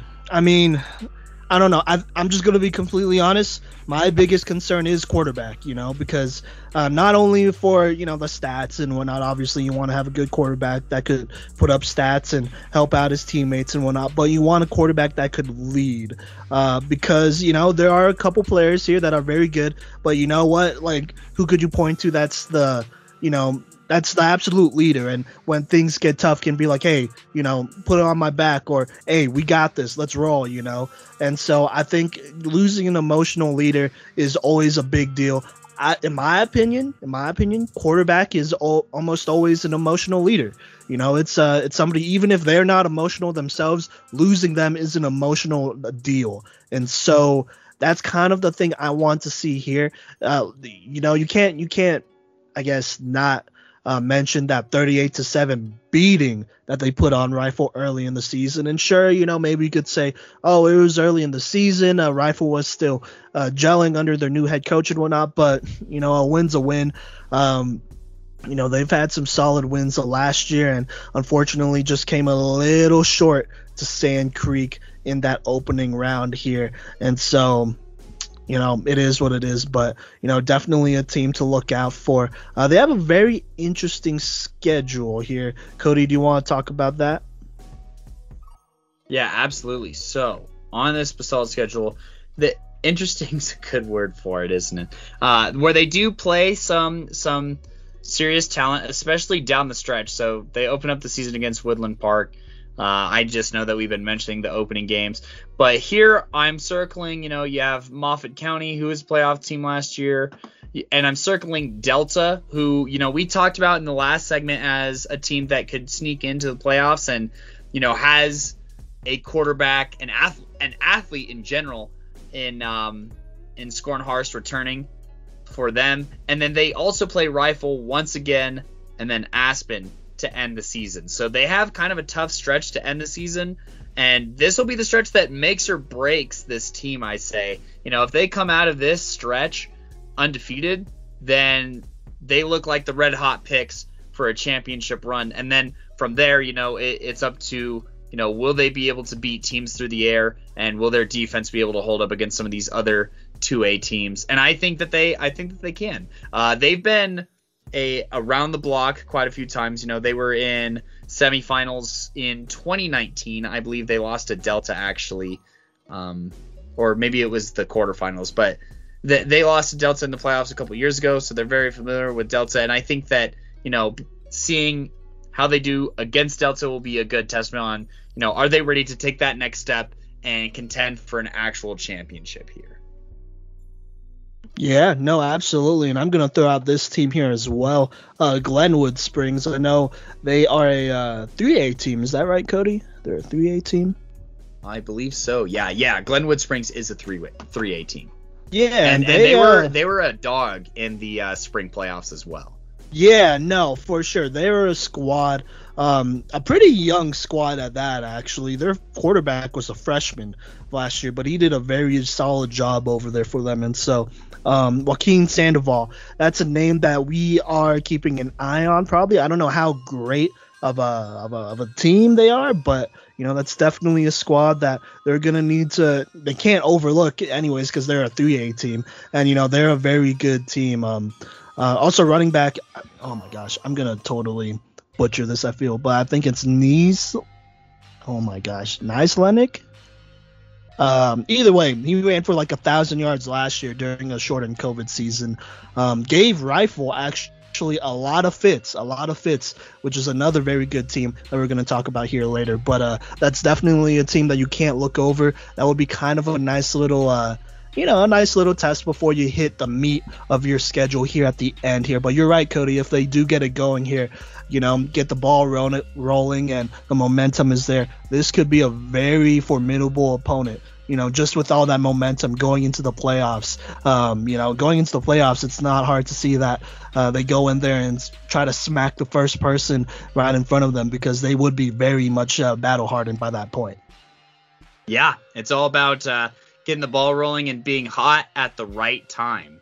And, you know, I think speaking of that, speaking of a team that caught fire and got on an absolute roll, is your defending. Well, I guess, you know, even they're a 2A team, they won the 3A spring championship. And so, Simon, you want to talk us about Rifle and why they're still a contender heading into this fall season? Yeah, no, absolutely. And so we kind of talked about them a lot. Um, so I, I won't like I won't like repeat a lot of those things. Obviously, they have head coach Todd Casebier. Uh, we talked about this last week on that 1A preview, but you know, teams that are returning a lot of players that just played in the spring have all that momentum and are uh how should I say this? Are pretty much you know they've been game ready for a minute or they have been game ready sooner than teams that played in the fall are dangerous you know and rifle is exactly that.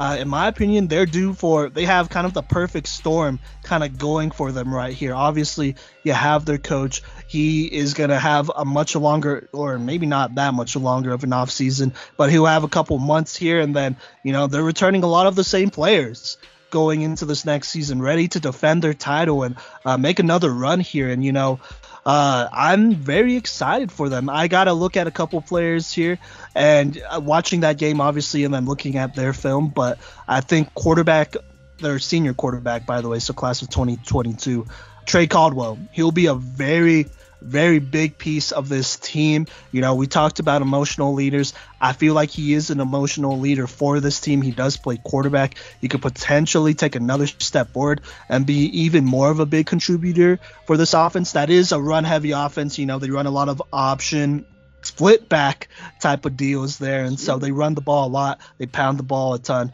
And so you know, obviously Trey Caldwell could run the ball, but I, you know, he showed some very, very good flashes of passing. They actually opened up the game against TCA with some very, very big time play action passes, which, you know, they weren't like, like, you know, a million of them, but they called them when they needed to. They set up TCA and they did it. And so uh, I'm kind of looking at that and I'm like, okay, well, going into this next season, you know, maybe Trey Caldwell takes that Johnny Columbi step. Maybe he becomes a better passer, much like him. And, you know, having that improvement going into this next season, plus the momentum you already have, that's big.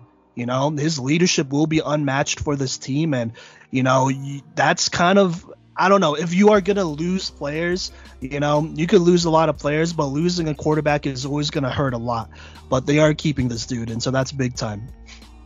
The other one, uh, another player that I'm really excited for, I think he will probably be the uh, the leading man on the squad is uh, senior running back Toto Fletchel. We mentioned him before. Obviously, they are losing Embry Marantino and Caden Wolf, uh, both guys who. Um, you know, who uh, who turned up and they got their rushing yards. Embry had 552 uh, rushing yards and five touchdowns. Caden had 600 rushing yards and whatnot. And so it's going to be hard to replace some of that, but at least you are returning one of those backs in Toto Fletchel, who was the lead rusher of this squad, despite it being a, you know, running back by committee type of situation with two other guys. But he's going to be the prime workhorse moving forward and probably you know, the biggest key piece of this offense that is coming back. And so the offense will be centered around him.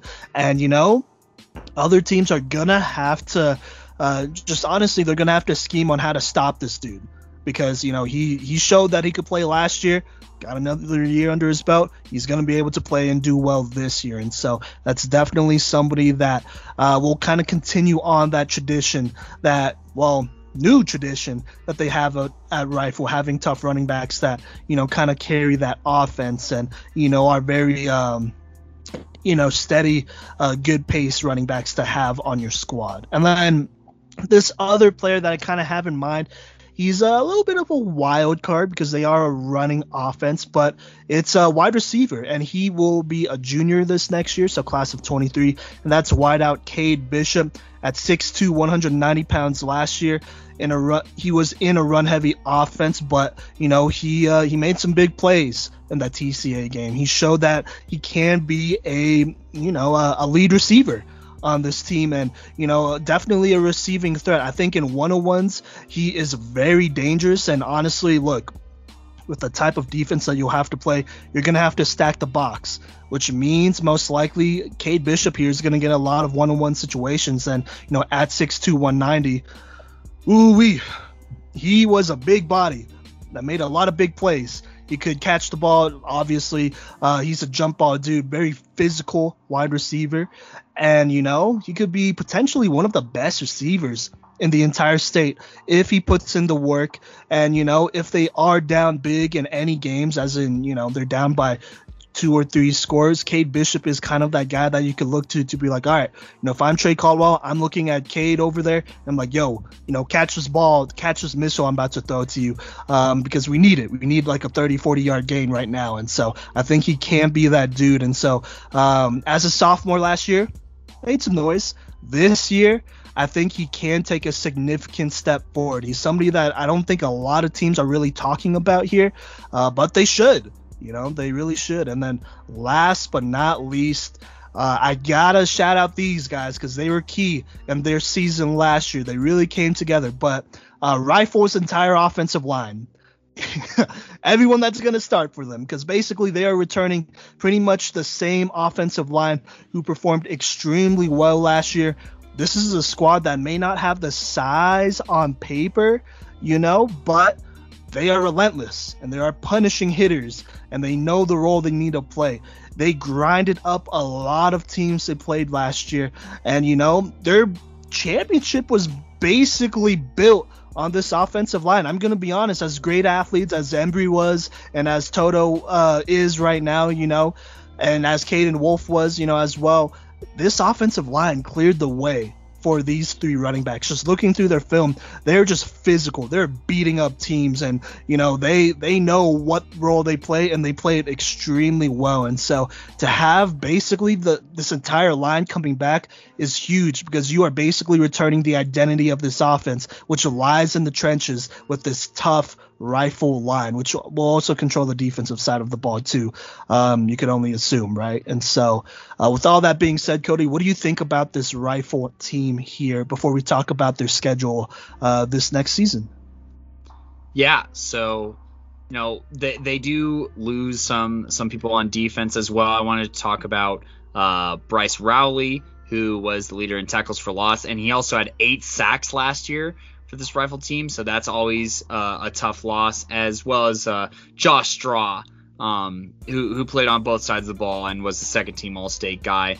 You know, th- those are some other losses that kind of hurt. And, you know, like you talked about, Embry. So, Toto Fletchell, I'm pretty sure, had the most yards out of any of the running backs that were on this team.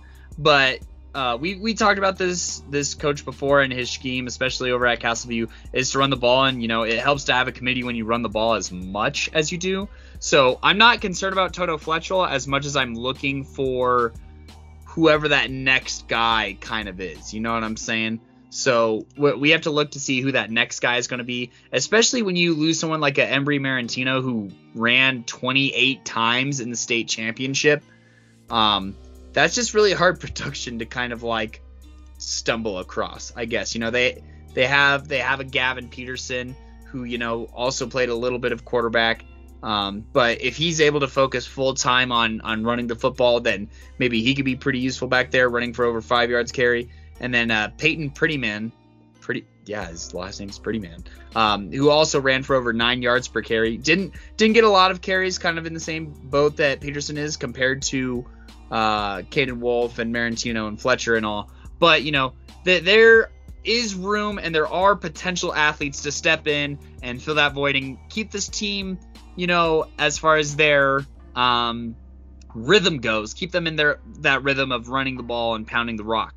So, you know, you have those players who are coming back and, you know, can contribute in the backfield. And I really like what you had to say about you know, um, Trey Caldwell here uh, at, at the quarterback position. I think another year in a in a scheme with you know that's that's primarily run heavy, right? So you get a lot of opportunities in the play action game, which you know if a defense is so worried about you running the ball, you should have a lot easier of reads to make. I think that Fletcher could take a major step forward this year, and you know just learning to take what Wait, the defense. Caldwell? Did you mean Caldwell? You said Fletcher. Oh, I, I my bad. Caldwell, yeah. Sorry, they both start with T. They both start with T. But Caldwell here at the quarterback position can make big strides here, especially if he just learns to take what the defense gives you. Then, you know, I think that as weird as it sounds, when you take what the defense gives you, the sky becomes the limit because you're not making mistakes, you're not turning the ball over, and you know, the longer that you get to stay on the field, and just let these playmakers make plays in space. You know, you you talked about Cade out there at, at the receiver position, and you know, so, some of these other guys in the backfield who can also catch. You know, it looks like Gavin Peterson made a couple of receptions last year. You you have these guys who can make plays for you, so just let them make plays. Yeah, in, no, in, absolutely, in and yeah, yeah, no, for sure. And honestly, you know, just looking at Castleview's offense, uh, it's very obvious that um, it's basically the same thing that Rifle ran, and but yeah, a little bit more basic this last spring, I would say, because obviously you have a lot of ground to make up for, right? But you know, I look at Trey Caldwell and. Um, and I, look, I think he's a little bit of a better athlete. He could run the ball a lot better, uh, passing wise.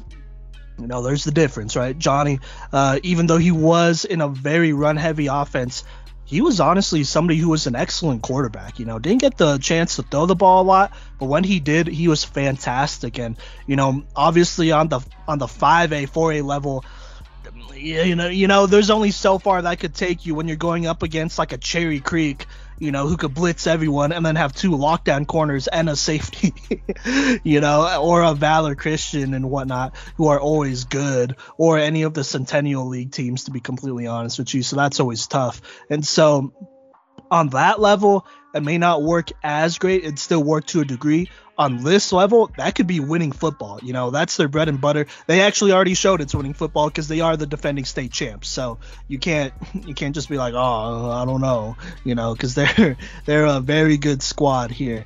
Um, no doubt about that. And I think you know they could they could be even more explosive on this level on this 2a level that don't have you know as many of those fantastic players um, and you know this isn't a slight or anything but as many of those great players as you saw on that 5a level and so i don't know i'm feeling really good about it they're not like a flashy team they're just not you know they run the ball they play great defense but they're a team that gets it done and, i mean you know, that sounds go. like it'll work in 2A football. And uh, how will it work against this schedule that they have, Simon?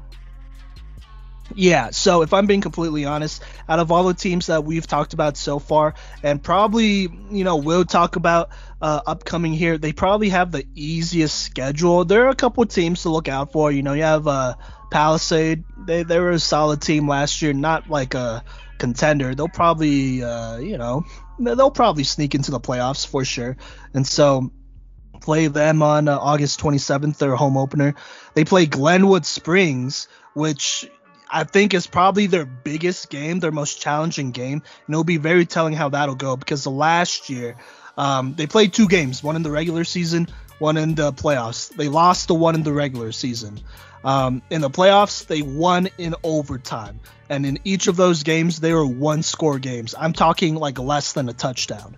And so, you know, there's probably a mental thing when it comes to playing Glenwood Springs as well. Low key, this might be a little, you know, a little rivalry building up here.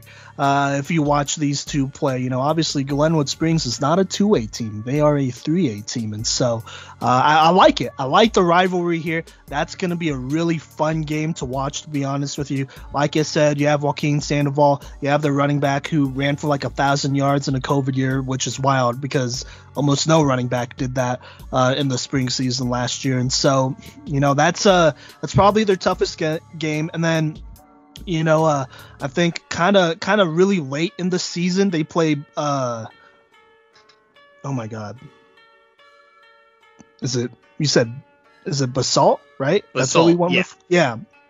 Basalt, uh, October 22nd. And, you know. And Delta right after that, too. Yeah, and then Delta right after that. And so I, I wouldn't exactly, like, I'm just to be honest. I like Rifle more than Basalt at this point. I think Basalt is the team that they could definitely beat. Um, maybe you know some things get out of hand here and there but i really do feel like they should beat basalt and they probably should beat delta if they control the game. And you know really i guess it just always comes down to that. Can they control the game the line of scrimmage all that uh, control that game clock and all that? Uh, i think those are things that'll always be you know part of their brand of football. But i i'm just gonna be honest you know returning this many players especially their quarterback and their lead running back I'm gonna be real for Coach uh, Casebier here. Like I said, multi-time Coach of the Year. Uh, it's it's hard to bet against them at this point. You know, they know what they got to do. You know, they're very well coached. They showed that in the TCA game. They do well under pressure. They had one year where they kind of had to get it all together. And, you know, granted, some may argue, like, well, you know, it was the first year, it was COVID, they're playing in the spring season. You know, the stakes weren't as high, you know, but arguably they were, you know, they were pretty high because come spring season, you know, I definitely remember a lot of teams feeling like, hey, it's kind of even right now. Some teams that haven't won state before could win it right now, including Rifle. And so there was definitely pressure there. You can't say there wasn't, you know. And so going to this next year, obviously they have the target on their back. They are the state champs, but they know what they got to do. They've been in a state championship game before, sooner than any other team on this list that we've talked about, and maybe that we'll ever talk about uh, going forward here with 3A, 4A, and 5A football. You know, this is the team that already has momentum going for them going into their season opener on August 27th. Their last game was in May, just a couple months ago. So they are battle hardened uh, going into the season, in my opinion, and they are battle ready. This is an exciting squad to look out for, not because they're fun to watch, uh, just keeping that in mind, but they're going to do their job right. Very much, uh, you know, Patriot way type of deal. Like just do your job and it'll be all good, right? So there you go. What do you think about that, though, Cody? Their uh, schedule here, and then uh, you know just them in general. Well, I like them as a contender. I really do. You know, there's there's holes that that came up, but I think there's possibilities for them to be filled, which is obviously one of the most important things to talk about. I talked about it a lot with Sterling. Um, you know, is seeing kind of the proof of those guys who are behind and at least knowing that they're somewhat capable of being able to step up. Will they step up to the same level? Is, you know, arguably the biggest question. And then, you know, how will the rest of 2A react to A, you know, knowing what Rifle is about and getting used to that kind of style of football where it's run, run, run, run, run, run, run, punt, run, run, run, punt, run, run, pass, run, run, run, touchdown, run, touchdown. You know, it's kind of the Liam Hughes playbook. Um, Shout out to touchdown, uh, touchdown, touchdown, touchdown, touchdown, touchdown, touchdown.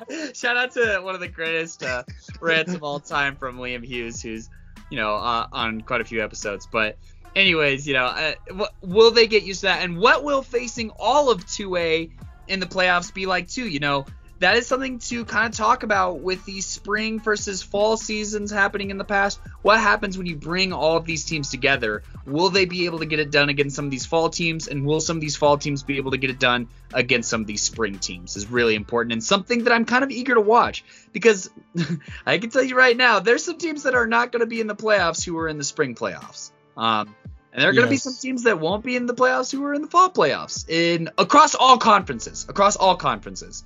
Um, so we'll see how that goes. But honestly, I really like the pick as far as a contender. And, you know, talking about just these four teams, it's, you know, there's a lot of competition on this 2A level. I think that it's not as clear cut as maybe 1A was. Um, just, you know, you have different size of school, obviously, so different amounts of talent coming in and just different parts of the state um, to consider here. But with all that being said, I think that Coming up on the next segment, Simon and I are going to talk about another contender, this time one that we, you know, mutually agree on as far as thinking that, you know, we wouldn't be surprised if they were in the championship game coming up. Yes. Hey, y'all. Welcome back to the Playmakers Corner podcast. I am your host, Cody Stoffer, and we are going to be talking a mutual contender that Simon and I agree on, and that is the Classical Academy, otherwise referred to as TCA, Simon's alma mater. We already talked about him a little bit earlier and some questionable decisions, and if you missed that, well, they were the runner ups in the 3A spring playoffs to Rifle, who we just talked about in the last segment. And there's a lot to like here. And so I'm going to just kind of recap how last year went and then talk about, you know, some people who are returning and just kind of get into it. So last year, uh, they smoked everyone, basically. Well, until Rifle. Um, their closest game was a 26 point win over Sand Creek in the semifinals in the playoffs. Other than that, they beat every other team by 40 points, except for the Academy, who they beat 41 to 12. This included a drubbing of the eighth seed Northfield, 42 to nothing, a 62 to 7 win over Littleton. I just, it's really on brand for Littleton to be absolutely trash, um, even in the spring league. So um, ne- never keep your eyes out for Littleton as a contender. Is all I'm gonna say. That's a school that needs some Damn. culture readjust readjustment. But anyways, um, then you have the Academy, who they beat 41 12. Kent Denver 49-0. Aspen, who is another who was a playoff game, 57 to nothing. Uh, that before beating Sand Creek and eventually losing to Rifle, you know, on a last play fumble by one point.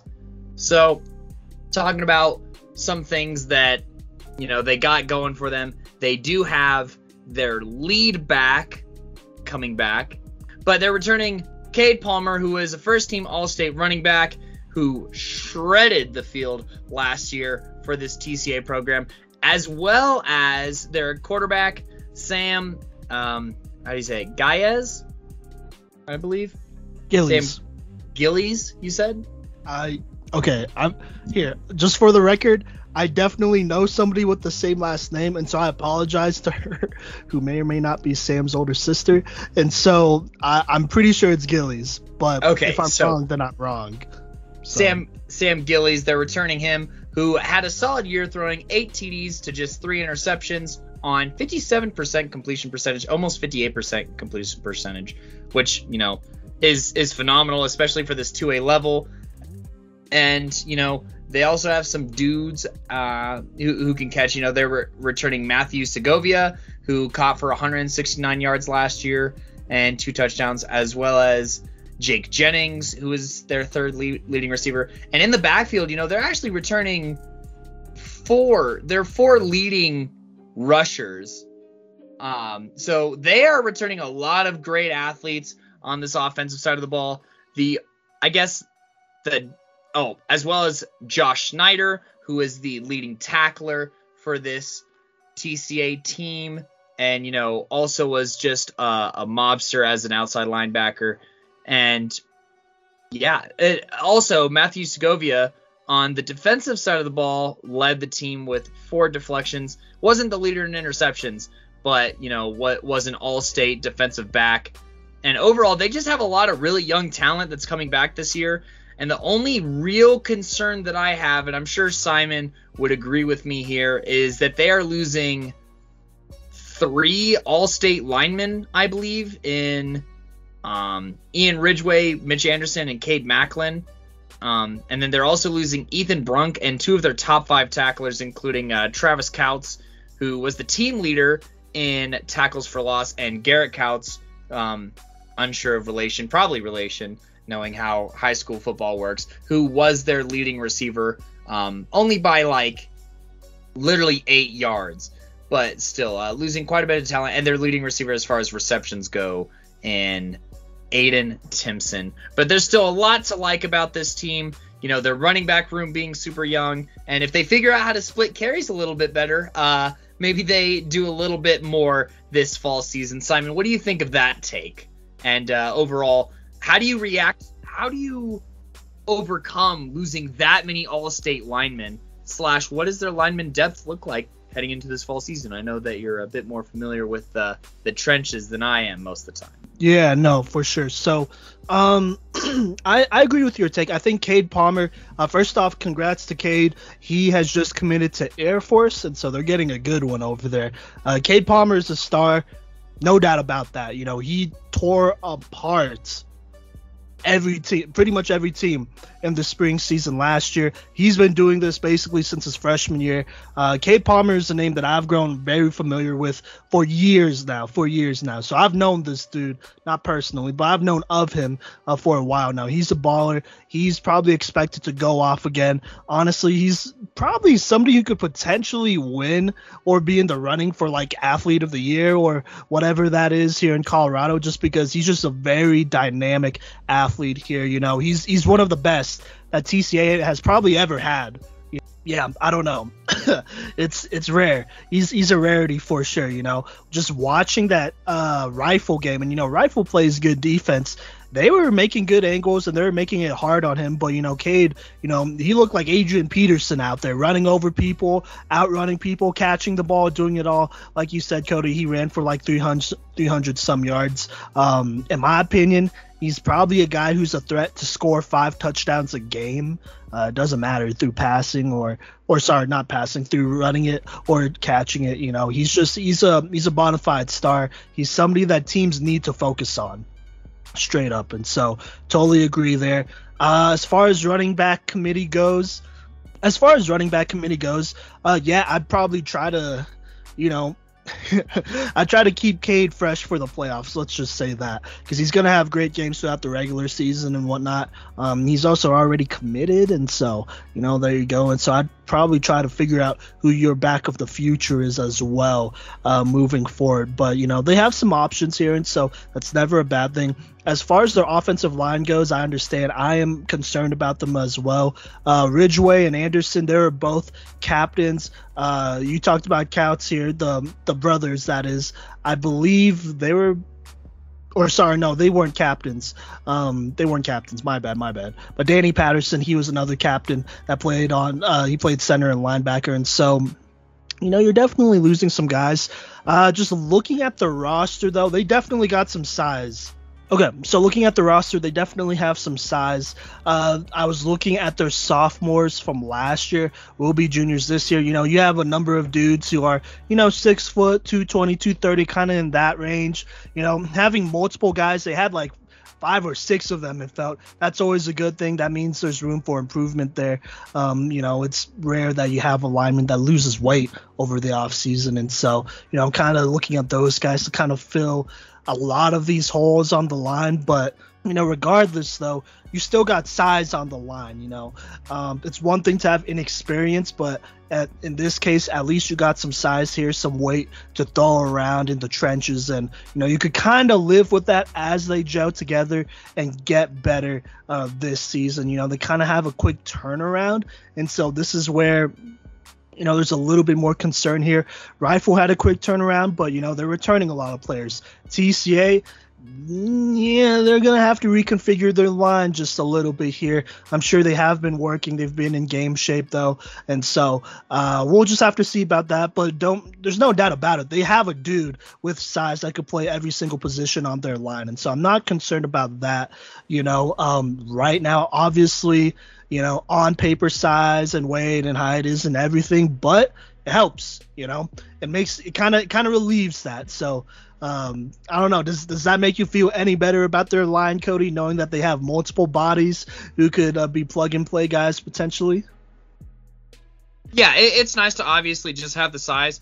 Plus, you know, I'm kind of cheating ahead a little bit here and looking at their schedule. They kind of have some time to figure out who's going to play what position, and they have some time to shuffle. Um, I can't really say I'm not throwing shade because that definitely throws shade at like some of the teams that they face at the beginning of their schedule. But like, if they're even half as dominant as last year, they'll have plenty of time to experiment and try people, you know, in some different spots depending on the half and put linemen in different positions and just continue to, you know, set up that depth. And I believe that, you know, when you blow teams out 62 to 7 like they did last year and stuff like that, you end up getting some of these backups on, and I think that you know some of these guys may have already seen the field. Maybe not imp- like quote unquote important downs or important snaps, but snaps are snaps, especially when it comes to competition. So I think that some of these depth guys, you know, as some of these younger guys that you talked about, these sophomores, I think that maybe they're a little bit further along than we might be giving them credit for. I think that that's a possibility, I should say, and uh, you know, one that TCA is obviously hopeful for as well. Yeah, no, absolutely. And, you know, you kind of got to look at their skill positions here, too, because I feel like that's kind of a little bit more of their strength. Obviously, they're losing the Couch brothers. Like you said, they are losing Alex Nelson, uh, receiver, free safety. He was uh, one of their captains. And so, you know, you're losing those guys, but arguably one of the best athletes to, to ever go to TCA, if I'm just being completely honest. You know, that boy's a beast. Uh, you mentioned Matt Segovia. Matt, you know, that's another name that I've heard a lot. I mean, like a lot, a lot.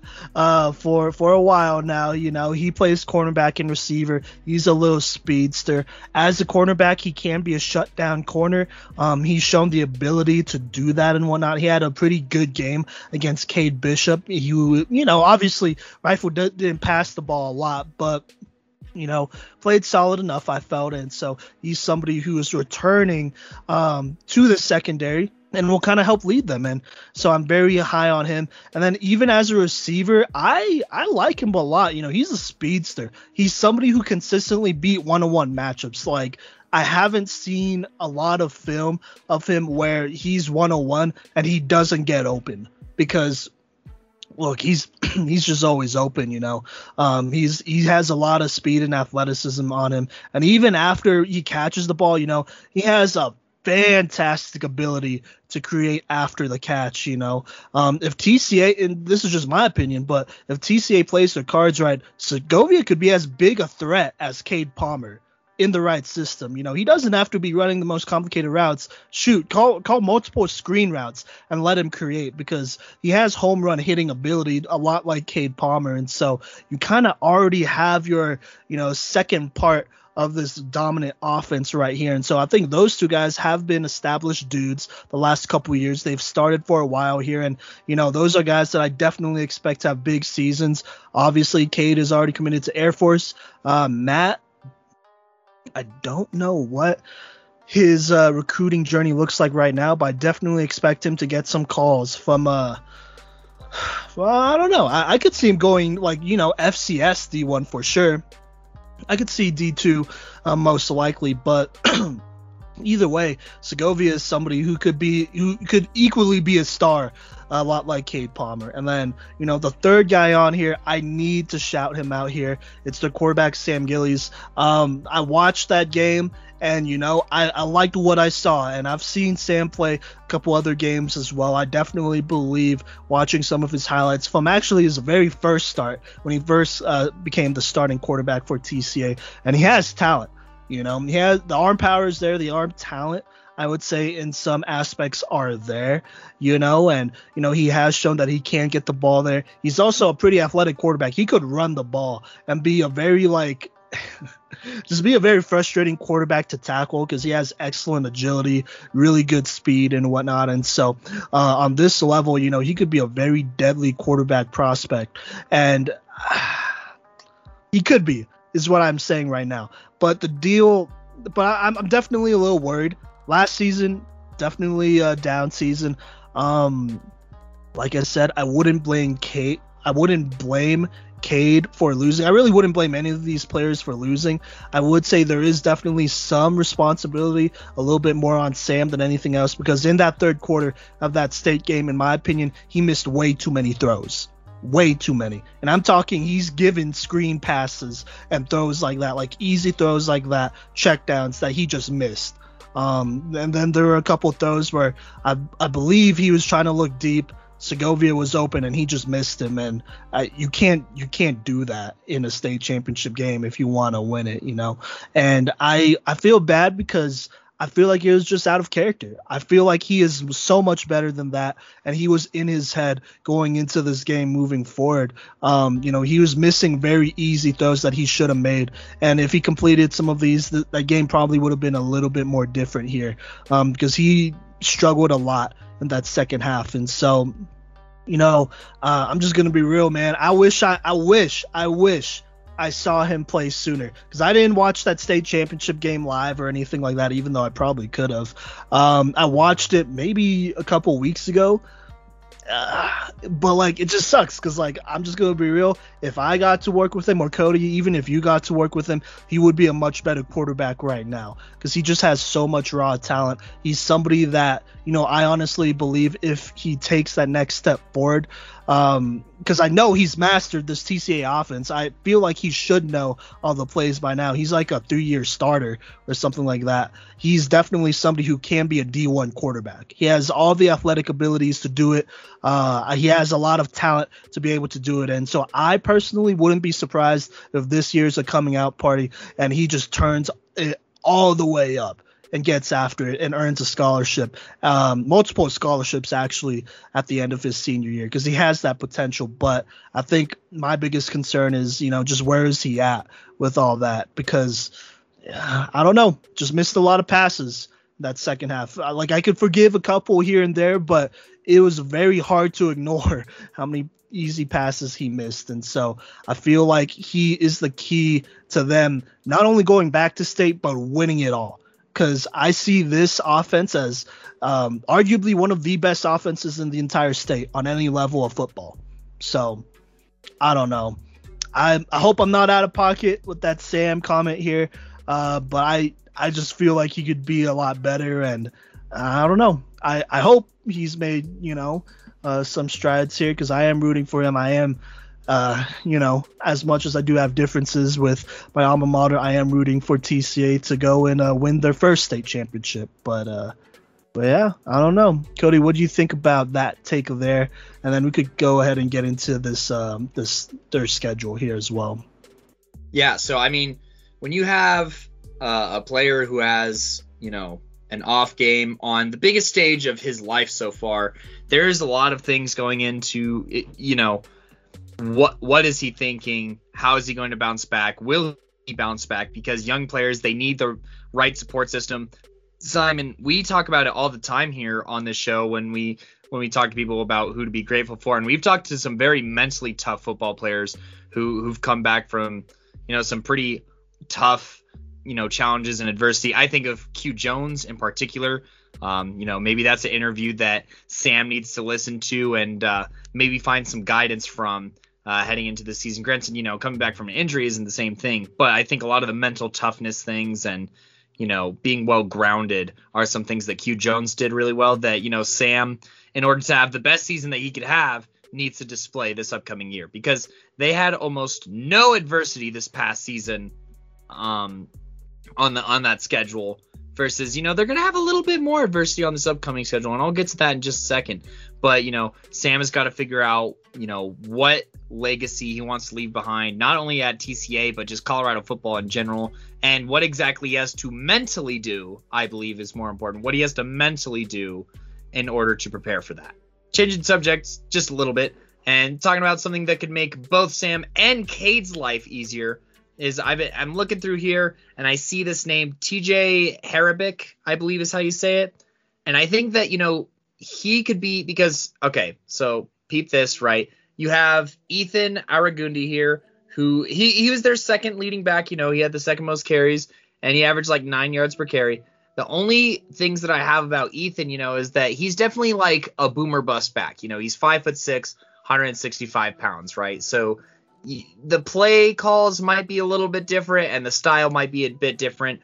And so, you know, if teams are seeing Aragundi in the backfield, you know, they might adjust accordingly versus a Cade Palmer but Harabic here is a six foot two, 195 pound uh, running back slash linebacker who had a massive game in the opening week last year. Who ran he, he ran for like 170 yards, had two touchdowns and a pick, all in that game. So I think that you know TJ here is someone who could get a lot more carries and kind of lighten the load on Palmer and Aragundi. And you know if they can get this three tailback thing kind of going and throw Segovia in there occasionally, you know, with some jet sweeps or something like that.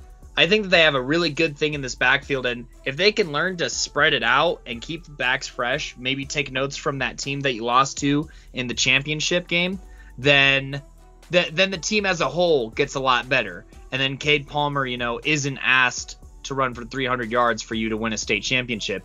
He's asked to run for 200. Aragundi is asked to run for 50 to 100, and Harabik is asked to run for 100, much like this rifle team who just recently won the state championship. But looking ahead to the schedule that I was talking about just a moment ago, it's definitely a lot harder than last year. And I'm sure Simon will echo that sentiment. You know, they open up the season against Alamosa. While Alamosa wasn't a playoff team last year, they are returning some of their linemen. I know for a fact, so they're going to have some consistency up front there. So that may be, you know, it'll be an interesting game to kind of gauge just how strong TCA. I still think that they get the dub here, but you know, how do they get the dub is is more important. Then you have a Harrison and an Elizabeth and a Mitchell. I don't really get concerned until you get into this little stretch here. Wait, wait, the- wait, Sorry, Cody, I, am gonna have to interrupt you there. Harrison's gonna give TCA some trouble. Um, look, I, I'm sorry, and I didn't mean to interrupt, but I just gotta be real with you, man. They they've been building a culture down there of winning for a while now. You know, um, last year. They beat Falcon, obviously, uh, in that last game of the season and whatnot. And then, you know, they made a little run there, but don't get it twisted. That was a very young team that was coming off uh, losing their longtime coach, but don't get it twisted. Their culture is very much the same. And if I'm going to be completely honest with you, the culture of Harrison football is very different from the culture of TCA football. And so it's going to be a little bit of a bloodbath if I'm going to be completely real with you. Oh, They're going to want to okay. hit, you know, and I know Harrison kids and, you know, I know TCA kids, and I'm just going to be real with you, man. Harrison kids don't like I'm just they don't like the kind of kids that TCA kids are, and I could say that because I went there. And to be honest, I don't like some of the way TCA kids are. You know, they uh, a lot of them fit the mold of that Colorado football uh, culture thing that we talked about. And so Harrison, being kind of from uh, the southern part of Colorado Springs, is going to have a chip on their shoulders. They see TCA, and I know this. They see TCA as kind of that you know a city on a hill type. They're put on a pedestal all the time. They're going to want to knock them out in the first round. Don't get it twisted. They're coming to beat your ass at, in your house, and they they relish that. They did it to Falcon, and they're gonna do it to TCA. This is a game they've been waiting on for years now. Okay, so, so circle that, circle that on your schedules. Yeah, nine yeah. slash ten. Harris, and it's at TCA. I yes. add. So yes, yes. So just I just have to put it out there. I, I, you know I didn't mean to be disrespectful or anything, but you know I know the culture of Harrison. I like it. You know, and it's very different yeah, from you, TCA. You know, you know a lot more about that than I do, being in that Colorado Spring kind of area. So I appreciate you stepping in.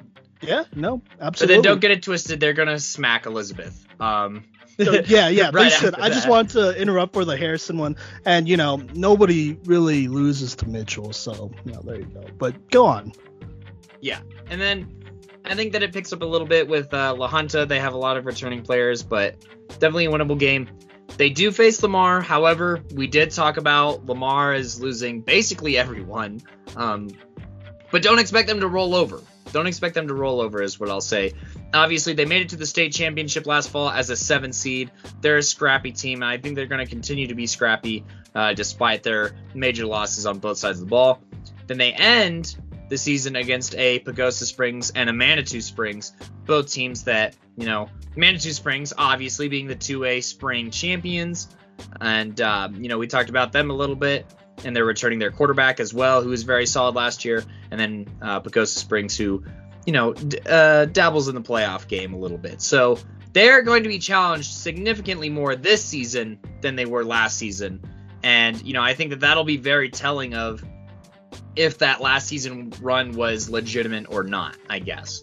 Um, especially being in the spring. Once again, talking about combining those spring and fall kind of teams together and seeing how they fare against each other is going to be very interesting to watch. Yeah, no, absolutely. Uh, I like that Manitou game at the end. Uh, I, I think maybe some people might be overlooking that one a little bit, but that could definitely be a trap game if they're not careful because I know it's kind of tucked in the back there, but you know, mm, you never know. But um, yeah, I agree. Could be a shootout. Yeah, it could I mean, be a shootout. Could be. it shouldn't be a shootout because you know you have a better team with more players and a better defense as well, in my opinion. But uh, it could definitely get into a shootout. And if you're getting to a shootout, that's a dangerous situation uh, that you kind of don't want to get into if you're TCA. Not that you can't match most teams in a shootout, but you're putting a little bit more pressure on players right before you know right before the playoffs. And when you're putting that kind of pressure and you know emotions are high and stuff a lot of uh, unfortunate things could potentially happen. And that's just you know honestly to end the season you want to have a game where you know you just take care of business and that is that right? Yeah. Yeah. So but yeah no i mean all together um look i'm just gonna be real with you man. Like I'm. This is no disrespect to like La Junta, Lamar, Manitou, even, um, but I think or Alamosa, uh, but I think that Harrison game is probably going to be the make or break game of this season.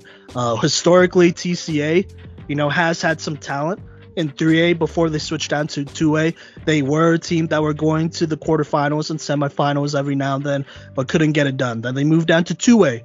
Literally did the same thing until they made state uh, this last spring. And so I I, I hate to be this guy because I know it's not the same team. You have different players. And you know what? If you're a player over at TCA, as a fellow Titan, as somebody who was a Titan, I challenge you to change that. But there's definitely a culture of choking when it matters most and getting to emotional games that you don't know how to finish.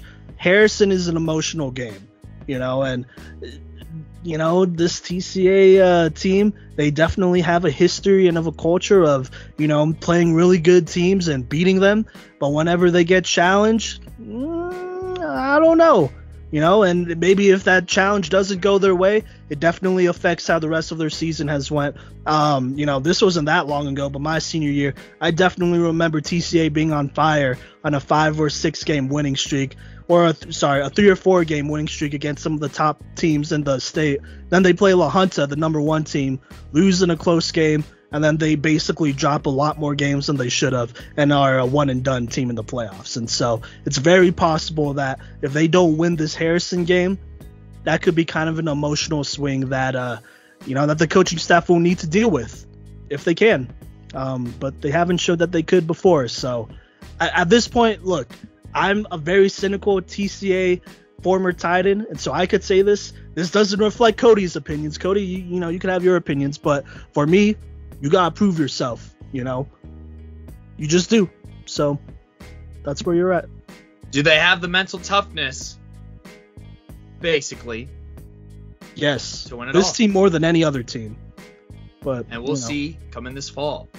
But yep. you know, with the mental toughness questions and uh, some of the you know, graduating linemen as well.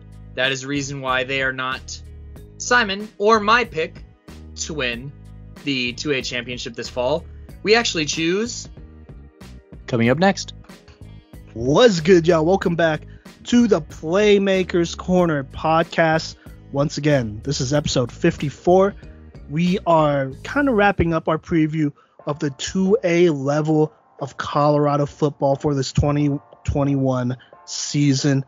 Our pick to win it all. Once again, it's a joint decision. Usually it won't be, or sometimes it won't be. Not I wouldn't say usually, but sometimes it won't be. But in this case, it is Eaton High School, the defending fall champs from last year. And let me tell you why. We kind of already went over it, uh, you know, at the beginning here, but I should go ahead and tell you why. Okay. This is a team that is returning a lot, and I mean a lot of young talent. I'll go ahead and list the guys that they are losing because I think it's important to list these players. Some of them I have taught before, and so you know, huge shout out to them. Also, huge shout out to Coach Grable up there. Uh, definitely one of my mentors, um, not only as a teacher and as a coach, but in life for sure. But they are losing their starting quarterback, Scott Grable. He's the son of uh, the coach who just shouted out. They are losing Tanner True um, an all-state guy who I did a breakdown on. You know, fantastic wrestler as well, and you know he's going to do his thing over at Chadron State. I want to say they are losing backup running back Salvador Rojas and Juan Maravilla. Um, I think Juan played wide receiver actually though, and then they are losing Gage Butler, played wide receiver, but I would say he's most known at corner. Uh, he had a good number of picks there, but he was also the stat leader at wide receiver. but Other than that, everyone is coming back. Plus, plus more.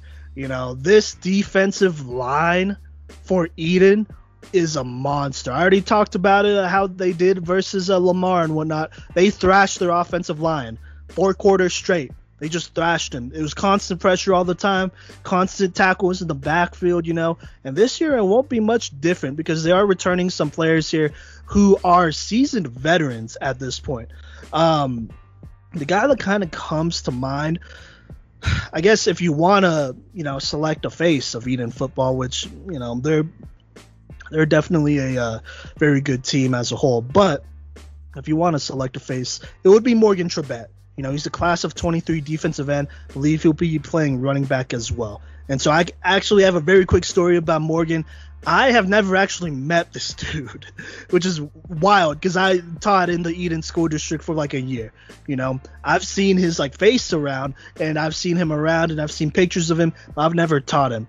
But if I vividly remember this, if you walk into the old Eaton High School building, because they are moving to a new high school building right now, um, and you look right above the doors of the gym, you will see Morgan Trebet's named name there at least four or five different times for weightlifting, for different types of lifts, by the way, for uh, wrestling, and for all this stuff. This dude owns multiple records as their as their strongest weightlifter basically you know and he did a lot of these things as a freshman you know he is arguably the greatest athlete in eaton history. I'm just going to be real with you. The most accomplished athlete in eaton history both as a wrestler football player running back. And you know you got to keep in mind eaton has had some athletes before. They had austin Ekeler, now the lead back for the chargers. They had uh that other guy, Cody Mitch Mitch Unrein. He played uh, line for the Broncos, right? You know, and so they've had some dudes, and you know, for Morgan's name to be up there that many times with guys like that who are known to be workhorses, Austin Ekeler known to be one of the strongest running backs in the league. Golly, bruh. I'll tell you what, Morgan Trebet's name, I knew it back when he was a freshman because his name was everywhere. You know, he was a record holder for multiple things. And you know, last year, premier pass rusher in the state. This year, he's going to be another big time pass rusher in this state. This dude has been starting since a freshman and he's going into his junior year. He's already a seasoned vet. And so he's going to be leading the way to another state championship along with a couple other guys here. And so I'm going to go ahead and shout out running back. Uh, he will be a senior here. Ethan Flores, um, you know, led the squad with 616 rushing yards, 11 touchdowns last year, emerged as the lead back in the backfield. Going to this next year, he's going to i mean obviously you got to expect that he's going to take another step forward right? And he's going to be the workhorse for this team like he was just uh, like he was last year and kind of be the mvp of this offensive squad and kind of help them um, kind of you know lead them to another state championship or at least a really good run you know uh, also he's a key part of that off or sorry a key part of that defense. He makes up uh, for a lot of the speed on that squad. So you know you have a bunch of big boys up front. He's the guy that could clean up a lot of those tackles at his linebacker spot. So Ethan Flores, another stud out there, going to be a senior this year, was one of the best backs in the state last year. You know, that's somebody that you got to look out for. He was kind of the main part of this Eaton uh, offense last year, which you know wasn't anything crazy. And then obviously, man, I'd be tripping if I didn't shout out a lot of my old students, some of my favorite students I've ever taught. I'm not even gonna lie, man. These are kids that uh, made me love, and I mean this from the bottom of my heart. They made me love, love, love, love teaching and coaching to this day. You know, no matter how hard it is, these are kiddos I think about and I'm like, yeah, these are good kids. These are kids that I really like. And so shout out to my boy Dirk Duncan. He's going to be a senior this year. I, I taught him and his little brother, actually. He plays wide receiver, corner, and safety, along with my other dog, Brogan Barr. He's out there as well. They're key starters on that championship uh, defense. I believe they both got a pick in that in that uh, state championship game as well. I fully expect them to step in as leaders of the secondary and lead them like they always have, like they always will. You know, that's a big part. And then uh, last but not least, you know, I got to mention this line. Uh, obviously, outside of Morgan Trebet, you got some other big boys here. You got Lucas Cass, uh, senior guard, listed at six foot two twenty last year. You got the Lawrence uh, brothers. I don't know if they're brothers or cousins, but their last name is both Lawrence, so I'll go with that. Uh, Trey Lawrence, offensive line D tackle, 6'3", 280. Robert Lawrence, you know, offensive line, D line, 6'3, 280. Then you have Cameron Shaw uh, on that line as well, 5'11, 200. And then shout out to one of our longtime supporters and Ryder True, Tanner True's uh, little brother. He'll be stepping in at middle linebacker as well. That's actually a player that I'm very excited for as well. And then I believe there are a couple other players here. Uh, I want to keep this kind of short though, but there are a couple other players here uh, that I have taught back when they were freshmen that will finally get their, uh, you know, get, get to get to get some quality varsity snaps moving forward. And so I'm super excited for them, man. This is a team that is returning a lot of players. They have a great coaching staff. Eaton is always tough on defense. That's a known fact. They're not losing a lot on defense. They're barely losing anything on offense. Honestly, they do have a couple guys that could step in there at quarterback. You know, I love Scott Grable. He's a great kiddo and whatnot, but it wasn't like he was like the greatest. Like it wasn't like he was Peyton Manning or like Luke McAllister for this team. You could put in a couple other players in there and they could do a similar job. Maybe not as good a job as a leader, but a similar job. And so there you go. But Cody, what do you think about this Eaton team? Why are they your pick to win it all once again? Yeah, so, you know, I want to talk about some of your favorite students actually here in that defensive secondary in Dirk Duncan and uh, Brogan Barr. You know, they accounted for five interceptions last year, three pass deflections, and also a fumble recovery. So that was just between the two of them. So I think that they'll be able to help kind of fill that void left by Gage Butler. You know, they combined to have the same number of interceptions as him, but I, I it looks like with a lot less snaps at available positions. So, you know, hopefully more snaps and just more exposure will help out. And I also want to talk about, you know, Ryan Dirksen, who had was tied actually with Morgan Trebet with five and a half sacks this past year, and you know was the fifth leading tackler on this team overall and almost had double digit tackles for loss. So I think that, you know, between Dirksen and Trebet, both on that defensive line, they're going to continue to swarm teams just like they did all of last year. They have a great secondary. You know, when you have great defensive linemen, especially good, you know, pass rushers, that leads to easier interceptions for your secondary. So I think that the secondary is going to have a little bit of flexibility with those fellas taking it taking care of business up front and then, you know, they, they, like you also brought up there, bring back Ethan Flores, who is a do-it-all kind of guy who can, you know, kick return, punt return. He can catch the ball. He can play defense. I think that you know he's going to continue to tear it up this year. They do lose their next four top rushers, which is really tough to lose. They're losing like over 1,200 yards of scrimmage. That includes the quarterback. I, I should mention, you know, and with the quarterback as well, they're losing another like well, they're losing 1,200 scrimmage yards with Grable being gone, period. Uh, so that's definitely hard to recover from. And then as well as Salvador Rojas, who had seven touchdowns last year. All of those things hurt, but when you're returning uh, an offensive line and you know a lead back as good as Ethan Flores, then there's definitely room for some people to step in and make some plays here. You know, it looks like there is a D'Angelo Rosas that you know, and got a couple of opportunities last year who could step in and you know may, maybe take a couple more carries going. He was only a freshman last year and he was averaging almost five yards per carry. So I think that you know maybe he could step in and you know make a couple more plays. And then you also, like you said, you know, Morgan Trebet is also going to be taking tackles, and he's one of the best athletes.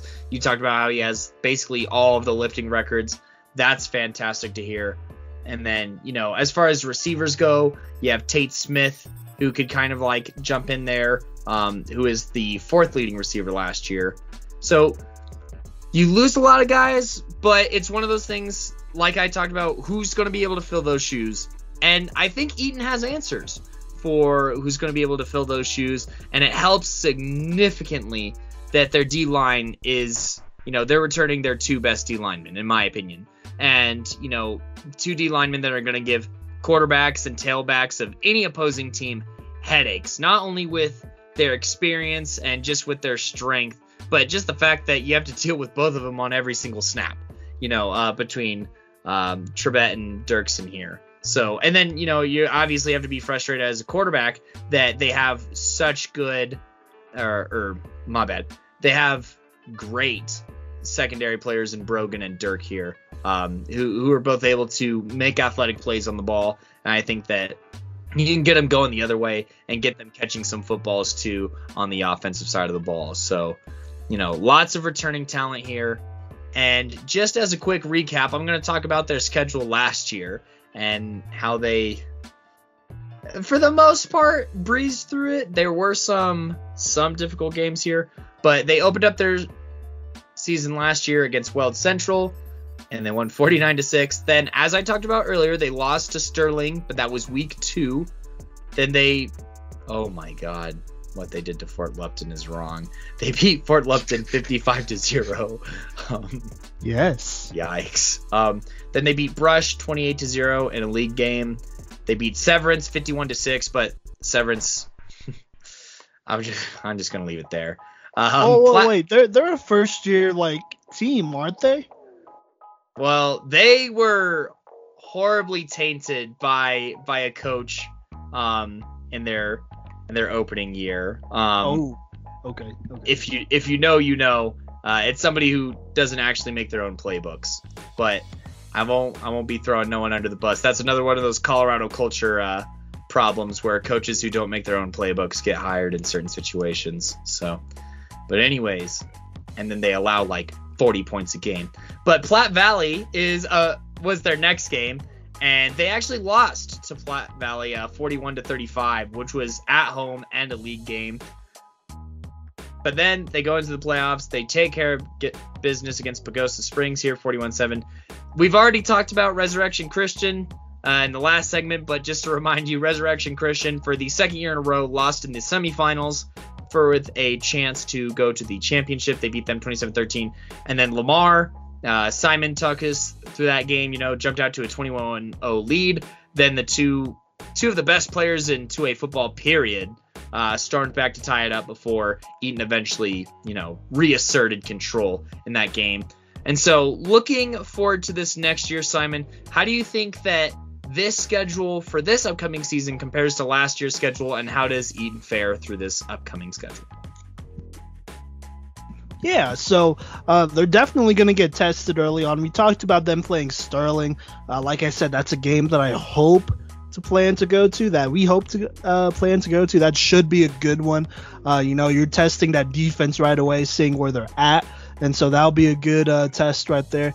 Then you got Elizabeth the next week. Then you play Platte Valley. I'm just going to stay on this. You know, Platte Valley they're a team that could upset some teams, and you know that's why I mentioned them earlier. They upset Eaton.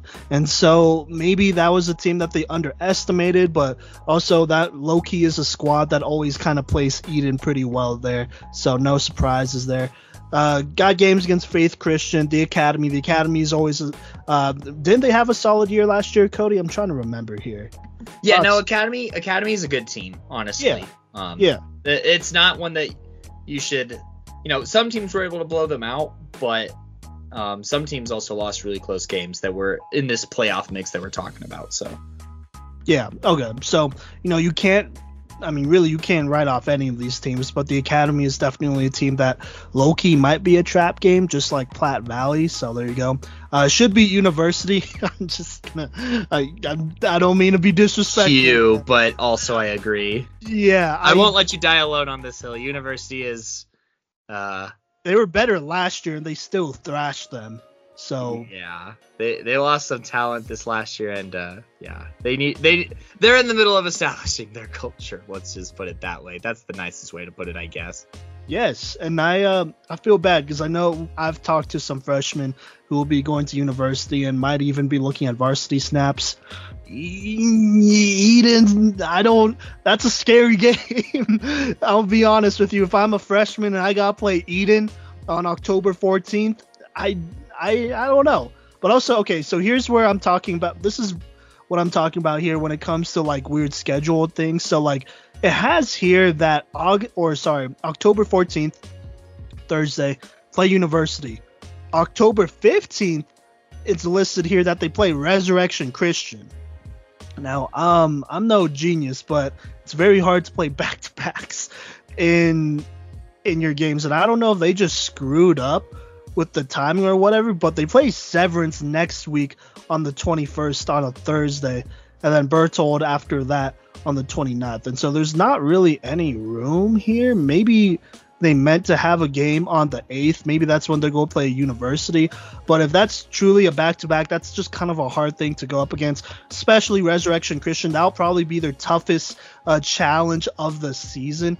Um, and it might not, to be honest with you, that might not even be their last face off with Resurrection Christian. And Eaton versus versus Resurrection Christian kind of championship would be a very fun one and is one that could potentially happen.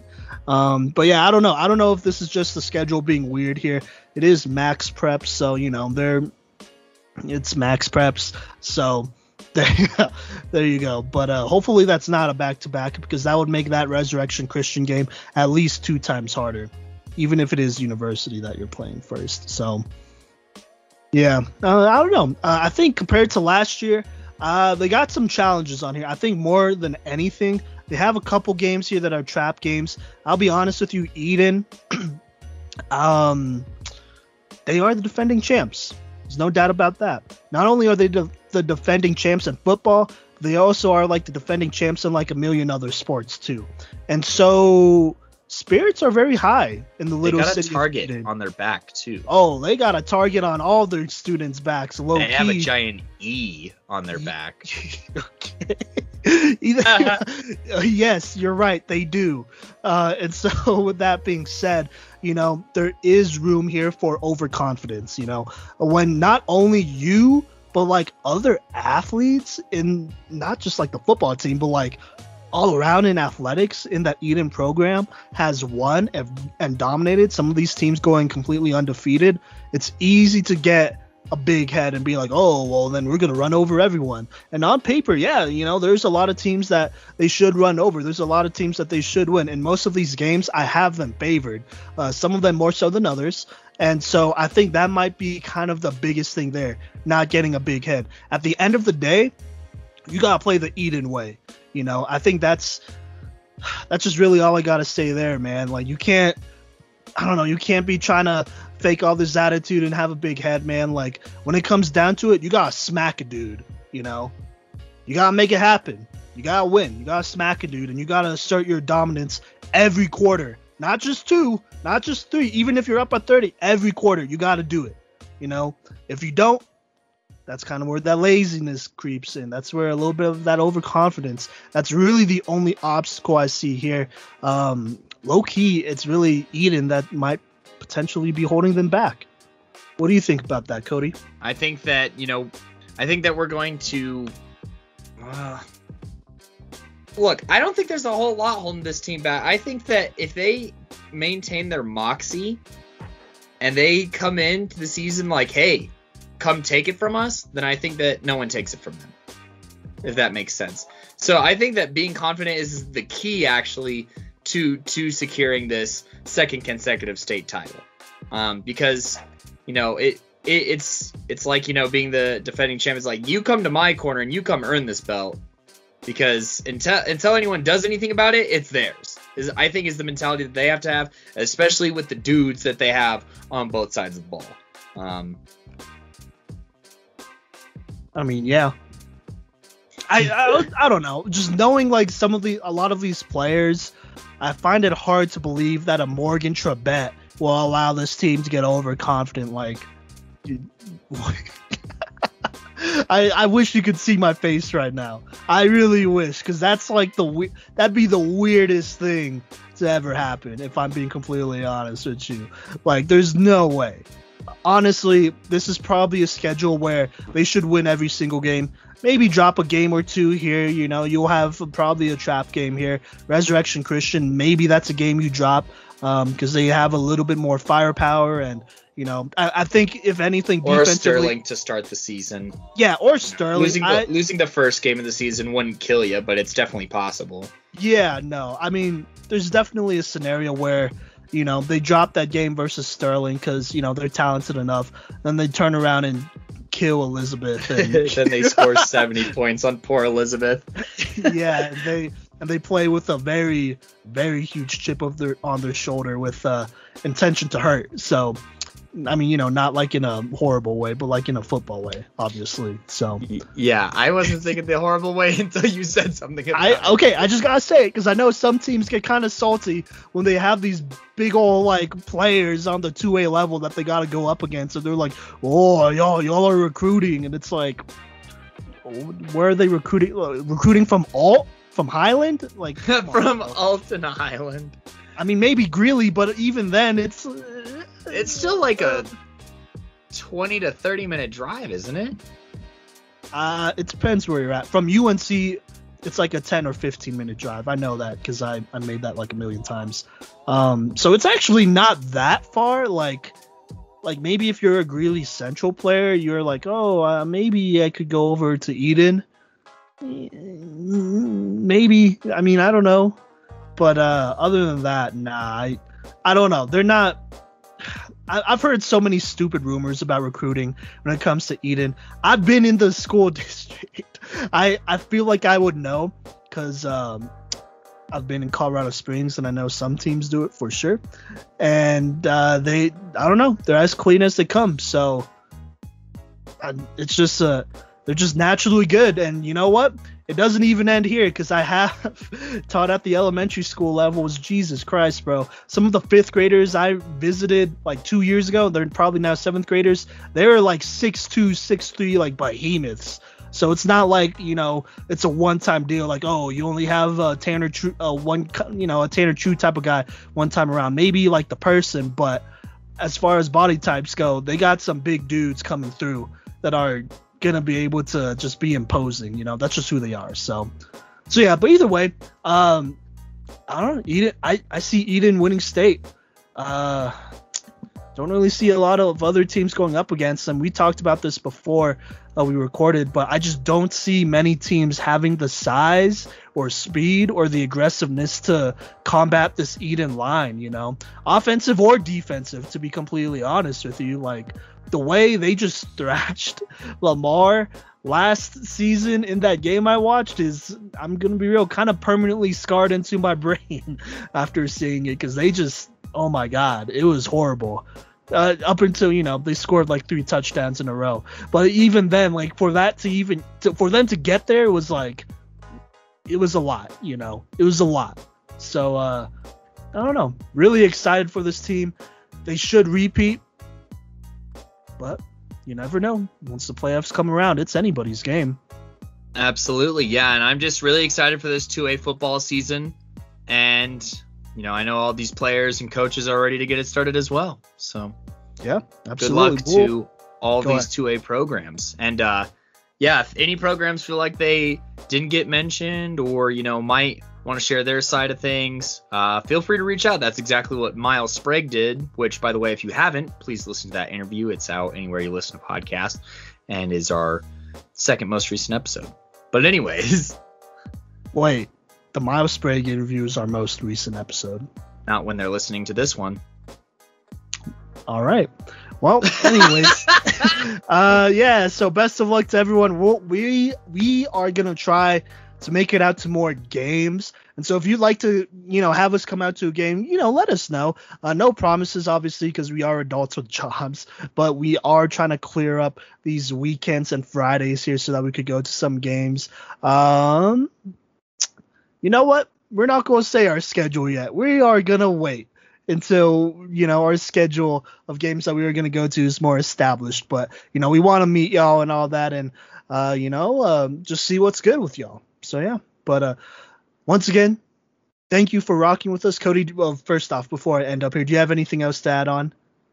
I don't have anything to add on other than make sure to find us on Facebook, Twitter, Instagram, TikTok, YouTube, um, and you know, please, uh, please interact with these posts when you see them on Twitter and Instagram. We love seeing uh, interactions in the comments. Uh, you know, just you know, no, don't say anything out of pocket, but it's fine to be confident, I guess. Um, We also understand that you are high schoolers, but just keep in mind, you know, there are college opportunities for all football players here in Colorado. So, you know, don't take that away before it's offered. So yeah, Yeah. But uh, I've been Cody Stoffer, I'm the other guy, Simon Voyanos. and peace.